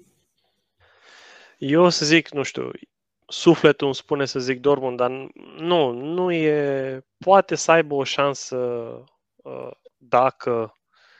dacă Rozi o să se impună rapid și într-adevăr reușește să se cunoască cu jucătorii, dar Bayern tot o să ia campionatul și sezonul ăsta până când o să fie Da, are perioada asta de tranziție. Acum, când o să fie perioada de tranziție la Dortmund, când se termină tranziția la Dortmund, o să termine și la Bayern și, practic... Leipzig, de exemplu, aș vedea cam pe același palier cu performanța lui Leicester. Chiar dacă Leipzig-ul e acolo, ar fi cam la același nivel. Nu știu, să topeze marșul lui Bayern. Nu știu ce să zic, adică Leipzig e deja o echipă destul de stabilă. Da, dar a schimbat antrenorul. Poate dacă rămânea Nagelsmann, probabil i-aș văzut și cu mai mari șanse la... Eu văd Bayern, Dortmund, Leipzig, podiumul. Sunt curios cum ar reacționa fanii lui Dortmund, de exemplu, dacă Bayern ar pierde titlul, dar l-ar pierde în fața lui Leipzig. Nu știu dacă s-ar bucura. Nu cred că s-ar bucura nimeni pentru Leipzig. Deci rămâne Leipzig goaie neagră. Da. Da, exact. Haideți să trecem și la Liga, că am avut acolo prima etapă. Acolo nu avem avancronică, dar avem o echipă care transferă pe bandă rulantă, pe gratis și vedete. Da. Prima etapă din Liga. Am văzut meciul lui PSG cu Troyes, ca să încep eu. Foarte modestă în defensivă PSG. Troyes a avut, cred că, 10 ocazii, cred că poate chiar mai mult. Scorul a fost victoria datorită celor din atac. Mbappé, Icardi, chiar Hakimi, care a jucat senzațional. Mi s-a părut un jucător Hakimi care s-a adaptat foarte... Hakimi a dat un gol excelent. A dat și golul, exact, da. Problema la ei a fost cu defensiva. Acolo Kimpembe a jucat cu Kjærer. Diallo și Kjærer. Da, cu Diallo și Kjærer. Modești și Diallo și Kjærer. Kimpembe a și greșit la primul gol. Mijlocul arată bine pentru ei. Bine, cred că toată echipa. Acum când vor reveni toți, e greu să zici acolo. Așa, Mbappé e în formă. Să vedem când vor reveni Neymar, Marquinhos, Messi, să vedem ce se va întâmpla cu el când va fi apt de joc. Dar clar, PSG-ul nu văd cineva să o învingă sezonul ăsta, adică să ia titlul, la asta mă refer. Eu încep să asemăn echipa asta a PSG-ului de acum cu Galacticos de la jumatea anilor 2000, când aveai Beckham, Zidane, Roberto Carlos, Ronaldo, Figo. Aveai efectiv cei mai buni jucători din lume la ora actuală, da. Erau la... Dar ca performanțe mereu, optim Champions League și locul 2. Da, a luat și... un titlu cu Capello, parcă în 2007, dacă nu greșesc. Da, atunci... A fost Barcelona, 2004 Valencia. Da, atunci era Barcelona lui Ronaldinho. Da, e posibil să nu se înțeleagă. Începutul lui Messi. Da, exact. Era 2007... Da, pe de altă parte, Paris Saint-Germain n-are niciun fel de Barcelona în Liga. Adică, pe cine vedeți care ar putea să fie, nu știu, o contracandidat? Cred că Monaco... Mie Marseille mi-a plăcut. Monaco are un lot foarte bun, dar are un lot tânăr, un lot de jucători, cum vorbeam mai devreme despre Leipzig, că a mers prin diverse campionate și a adunat jucători foarte buni, dar e un lot tânăr, adică nu știu dacă e vreun jucător de la Monaco, poate unul sau doi care să intre în primul 11 la PSG. Deci... Eu mă pregăteam să zic Lyon, dar după am văzut că au făcut egal cu Brest, deci... Nu știu dacă... Au jucat modest, am văzut cam 70 de minute, destul de modest Lyon.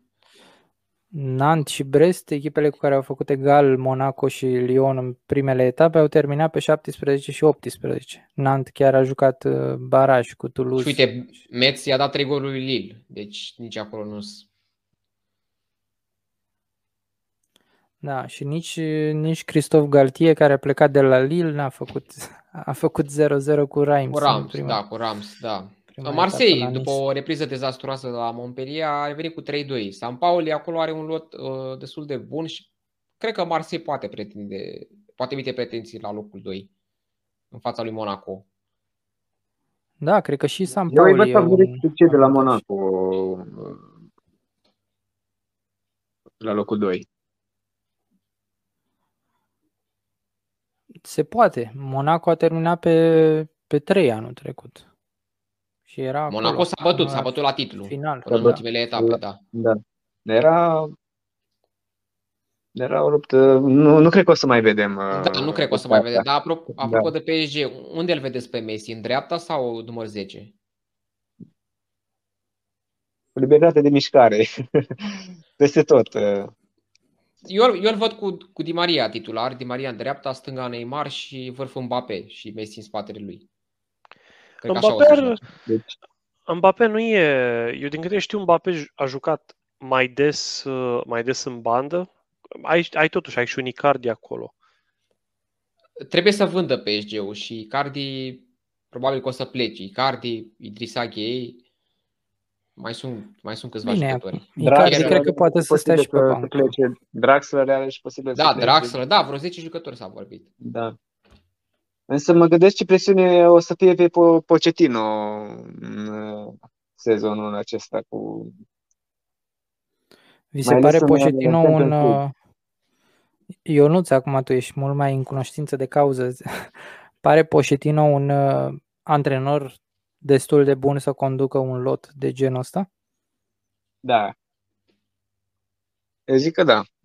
A avut perioada de la Tottenham care chiar a reușit să facă minuni cu lotul de acolo. Adică o finală de Champions League și clasări an de an în top 4, locul 2, locul 3. Deja nu mai vorbim de surprize sau întâmplări. Însă, nu știu,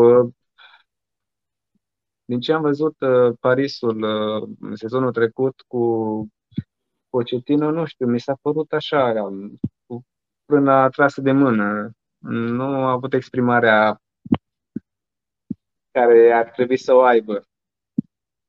Dar în acest sezon e posibil să vedem un alt fel de Paris, dincolo de transferuri, să-și pună mai mult amprenta Pochettino și stilul său, să-și pună mai mult amprenta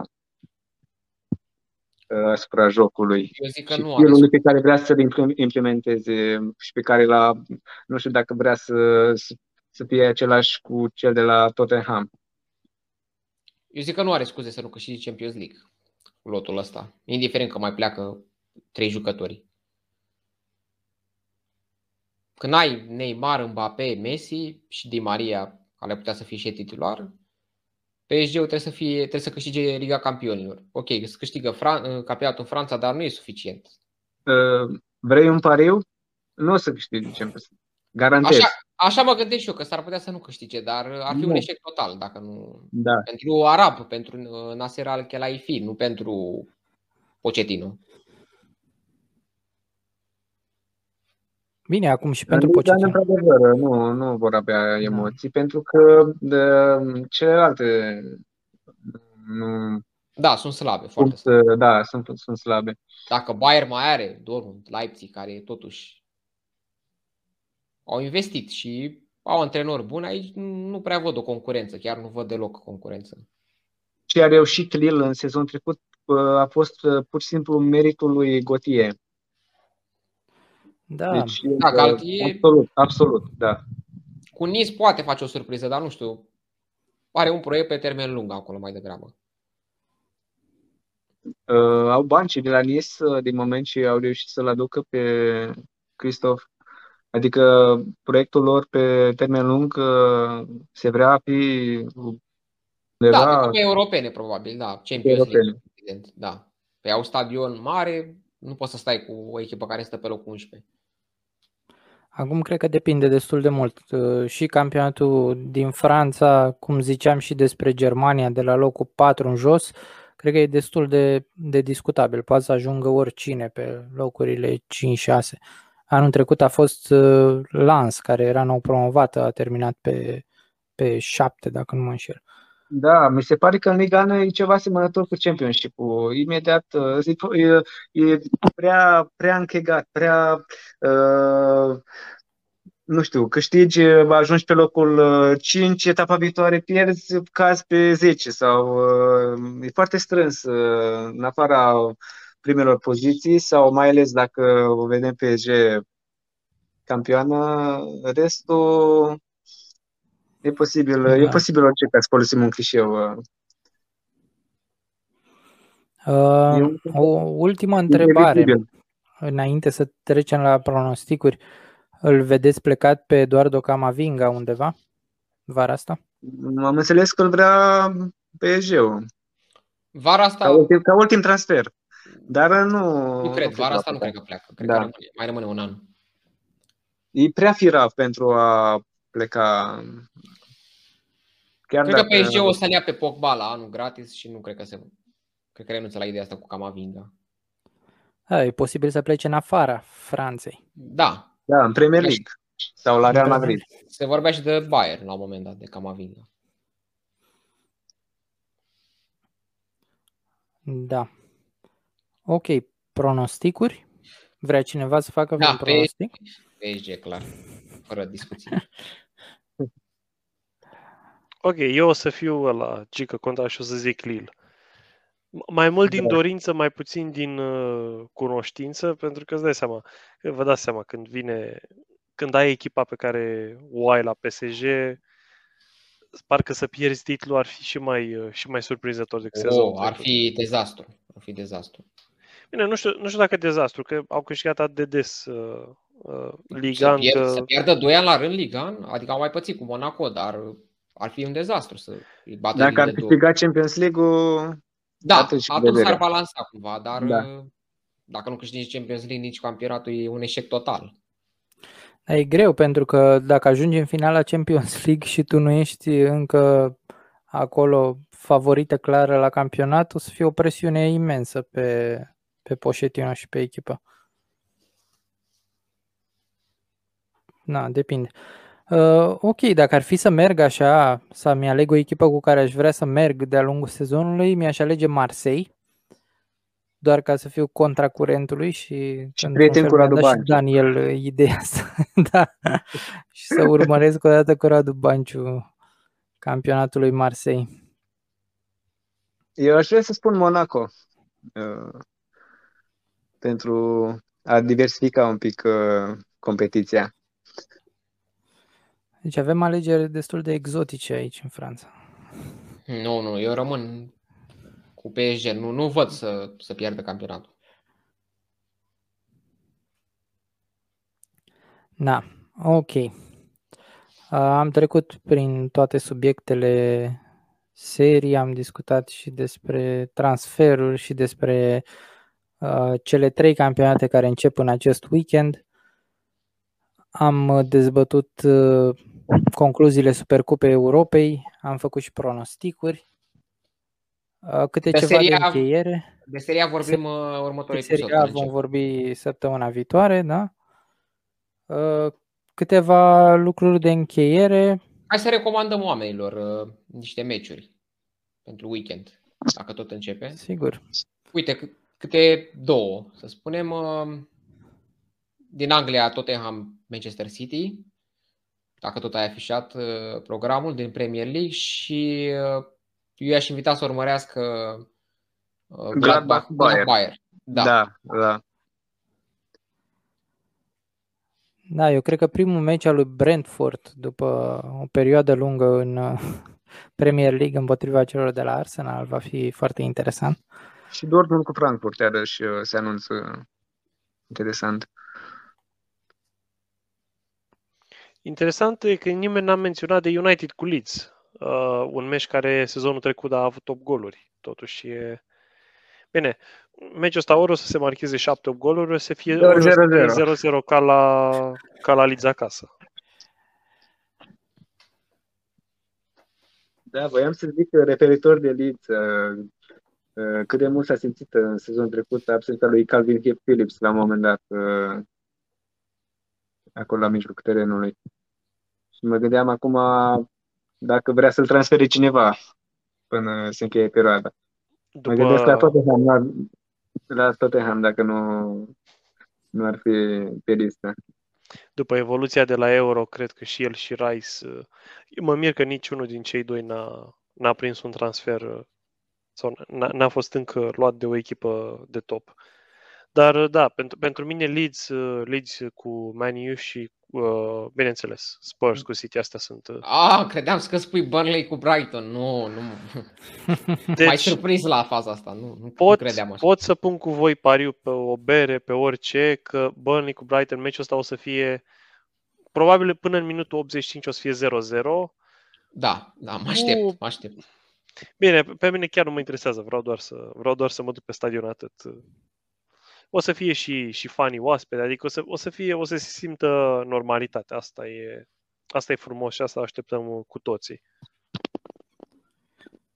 Da, asta e cel mai important. O să începem următorul podcast cu relatările tale de pe stadionul Turf Moor și cam astea au fost meciurile pe care le și recomandăm celor care ne urmăresc.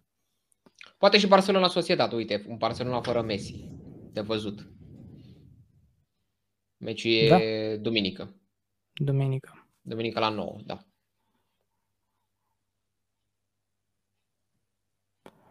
Ok, săptămâna viitoare vom face preview-ul Serie A și vom discuta ceea ce s-a întâmplat în primele etape din Anglia, Spania și Germania și Franța, etapa a doua. Și Supercupa Germaniei, dacă apucăm. Păi punem la pachet cu Bundesliga, da. Mai probabil. Bun, vă mulțumesc mult. Și mulțumim și celor care ne-au urmărit. Și noi mulțumim și au fost discuții interesante. Mulțumim și tuturor urmăritorilor și să ne auzim la al doilea episod. Sper eu cu victoria lui Burnley să începem cum trebuie sezonul. Da, și cu victoria lui Spurs. Și a lui Bayern, evident. Cred că la Burnley și la Bayern e mai ușor decât la Spurs. Da. Categorii. Cred că și Arsenal are un meci ușor. Mulțumim, o seară bună. Seară bună.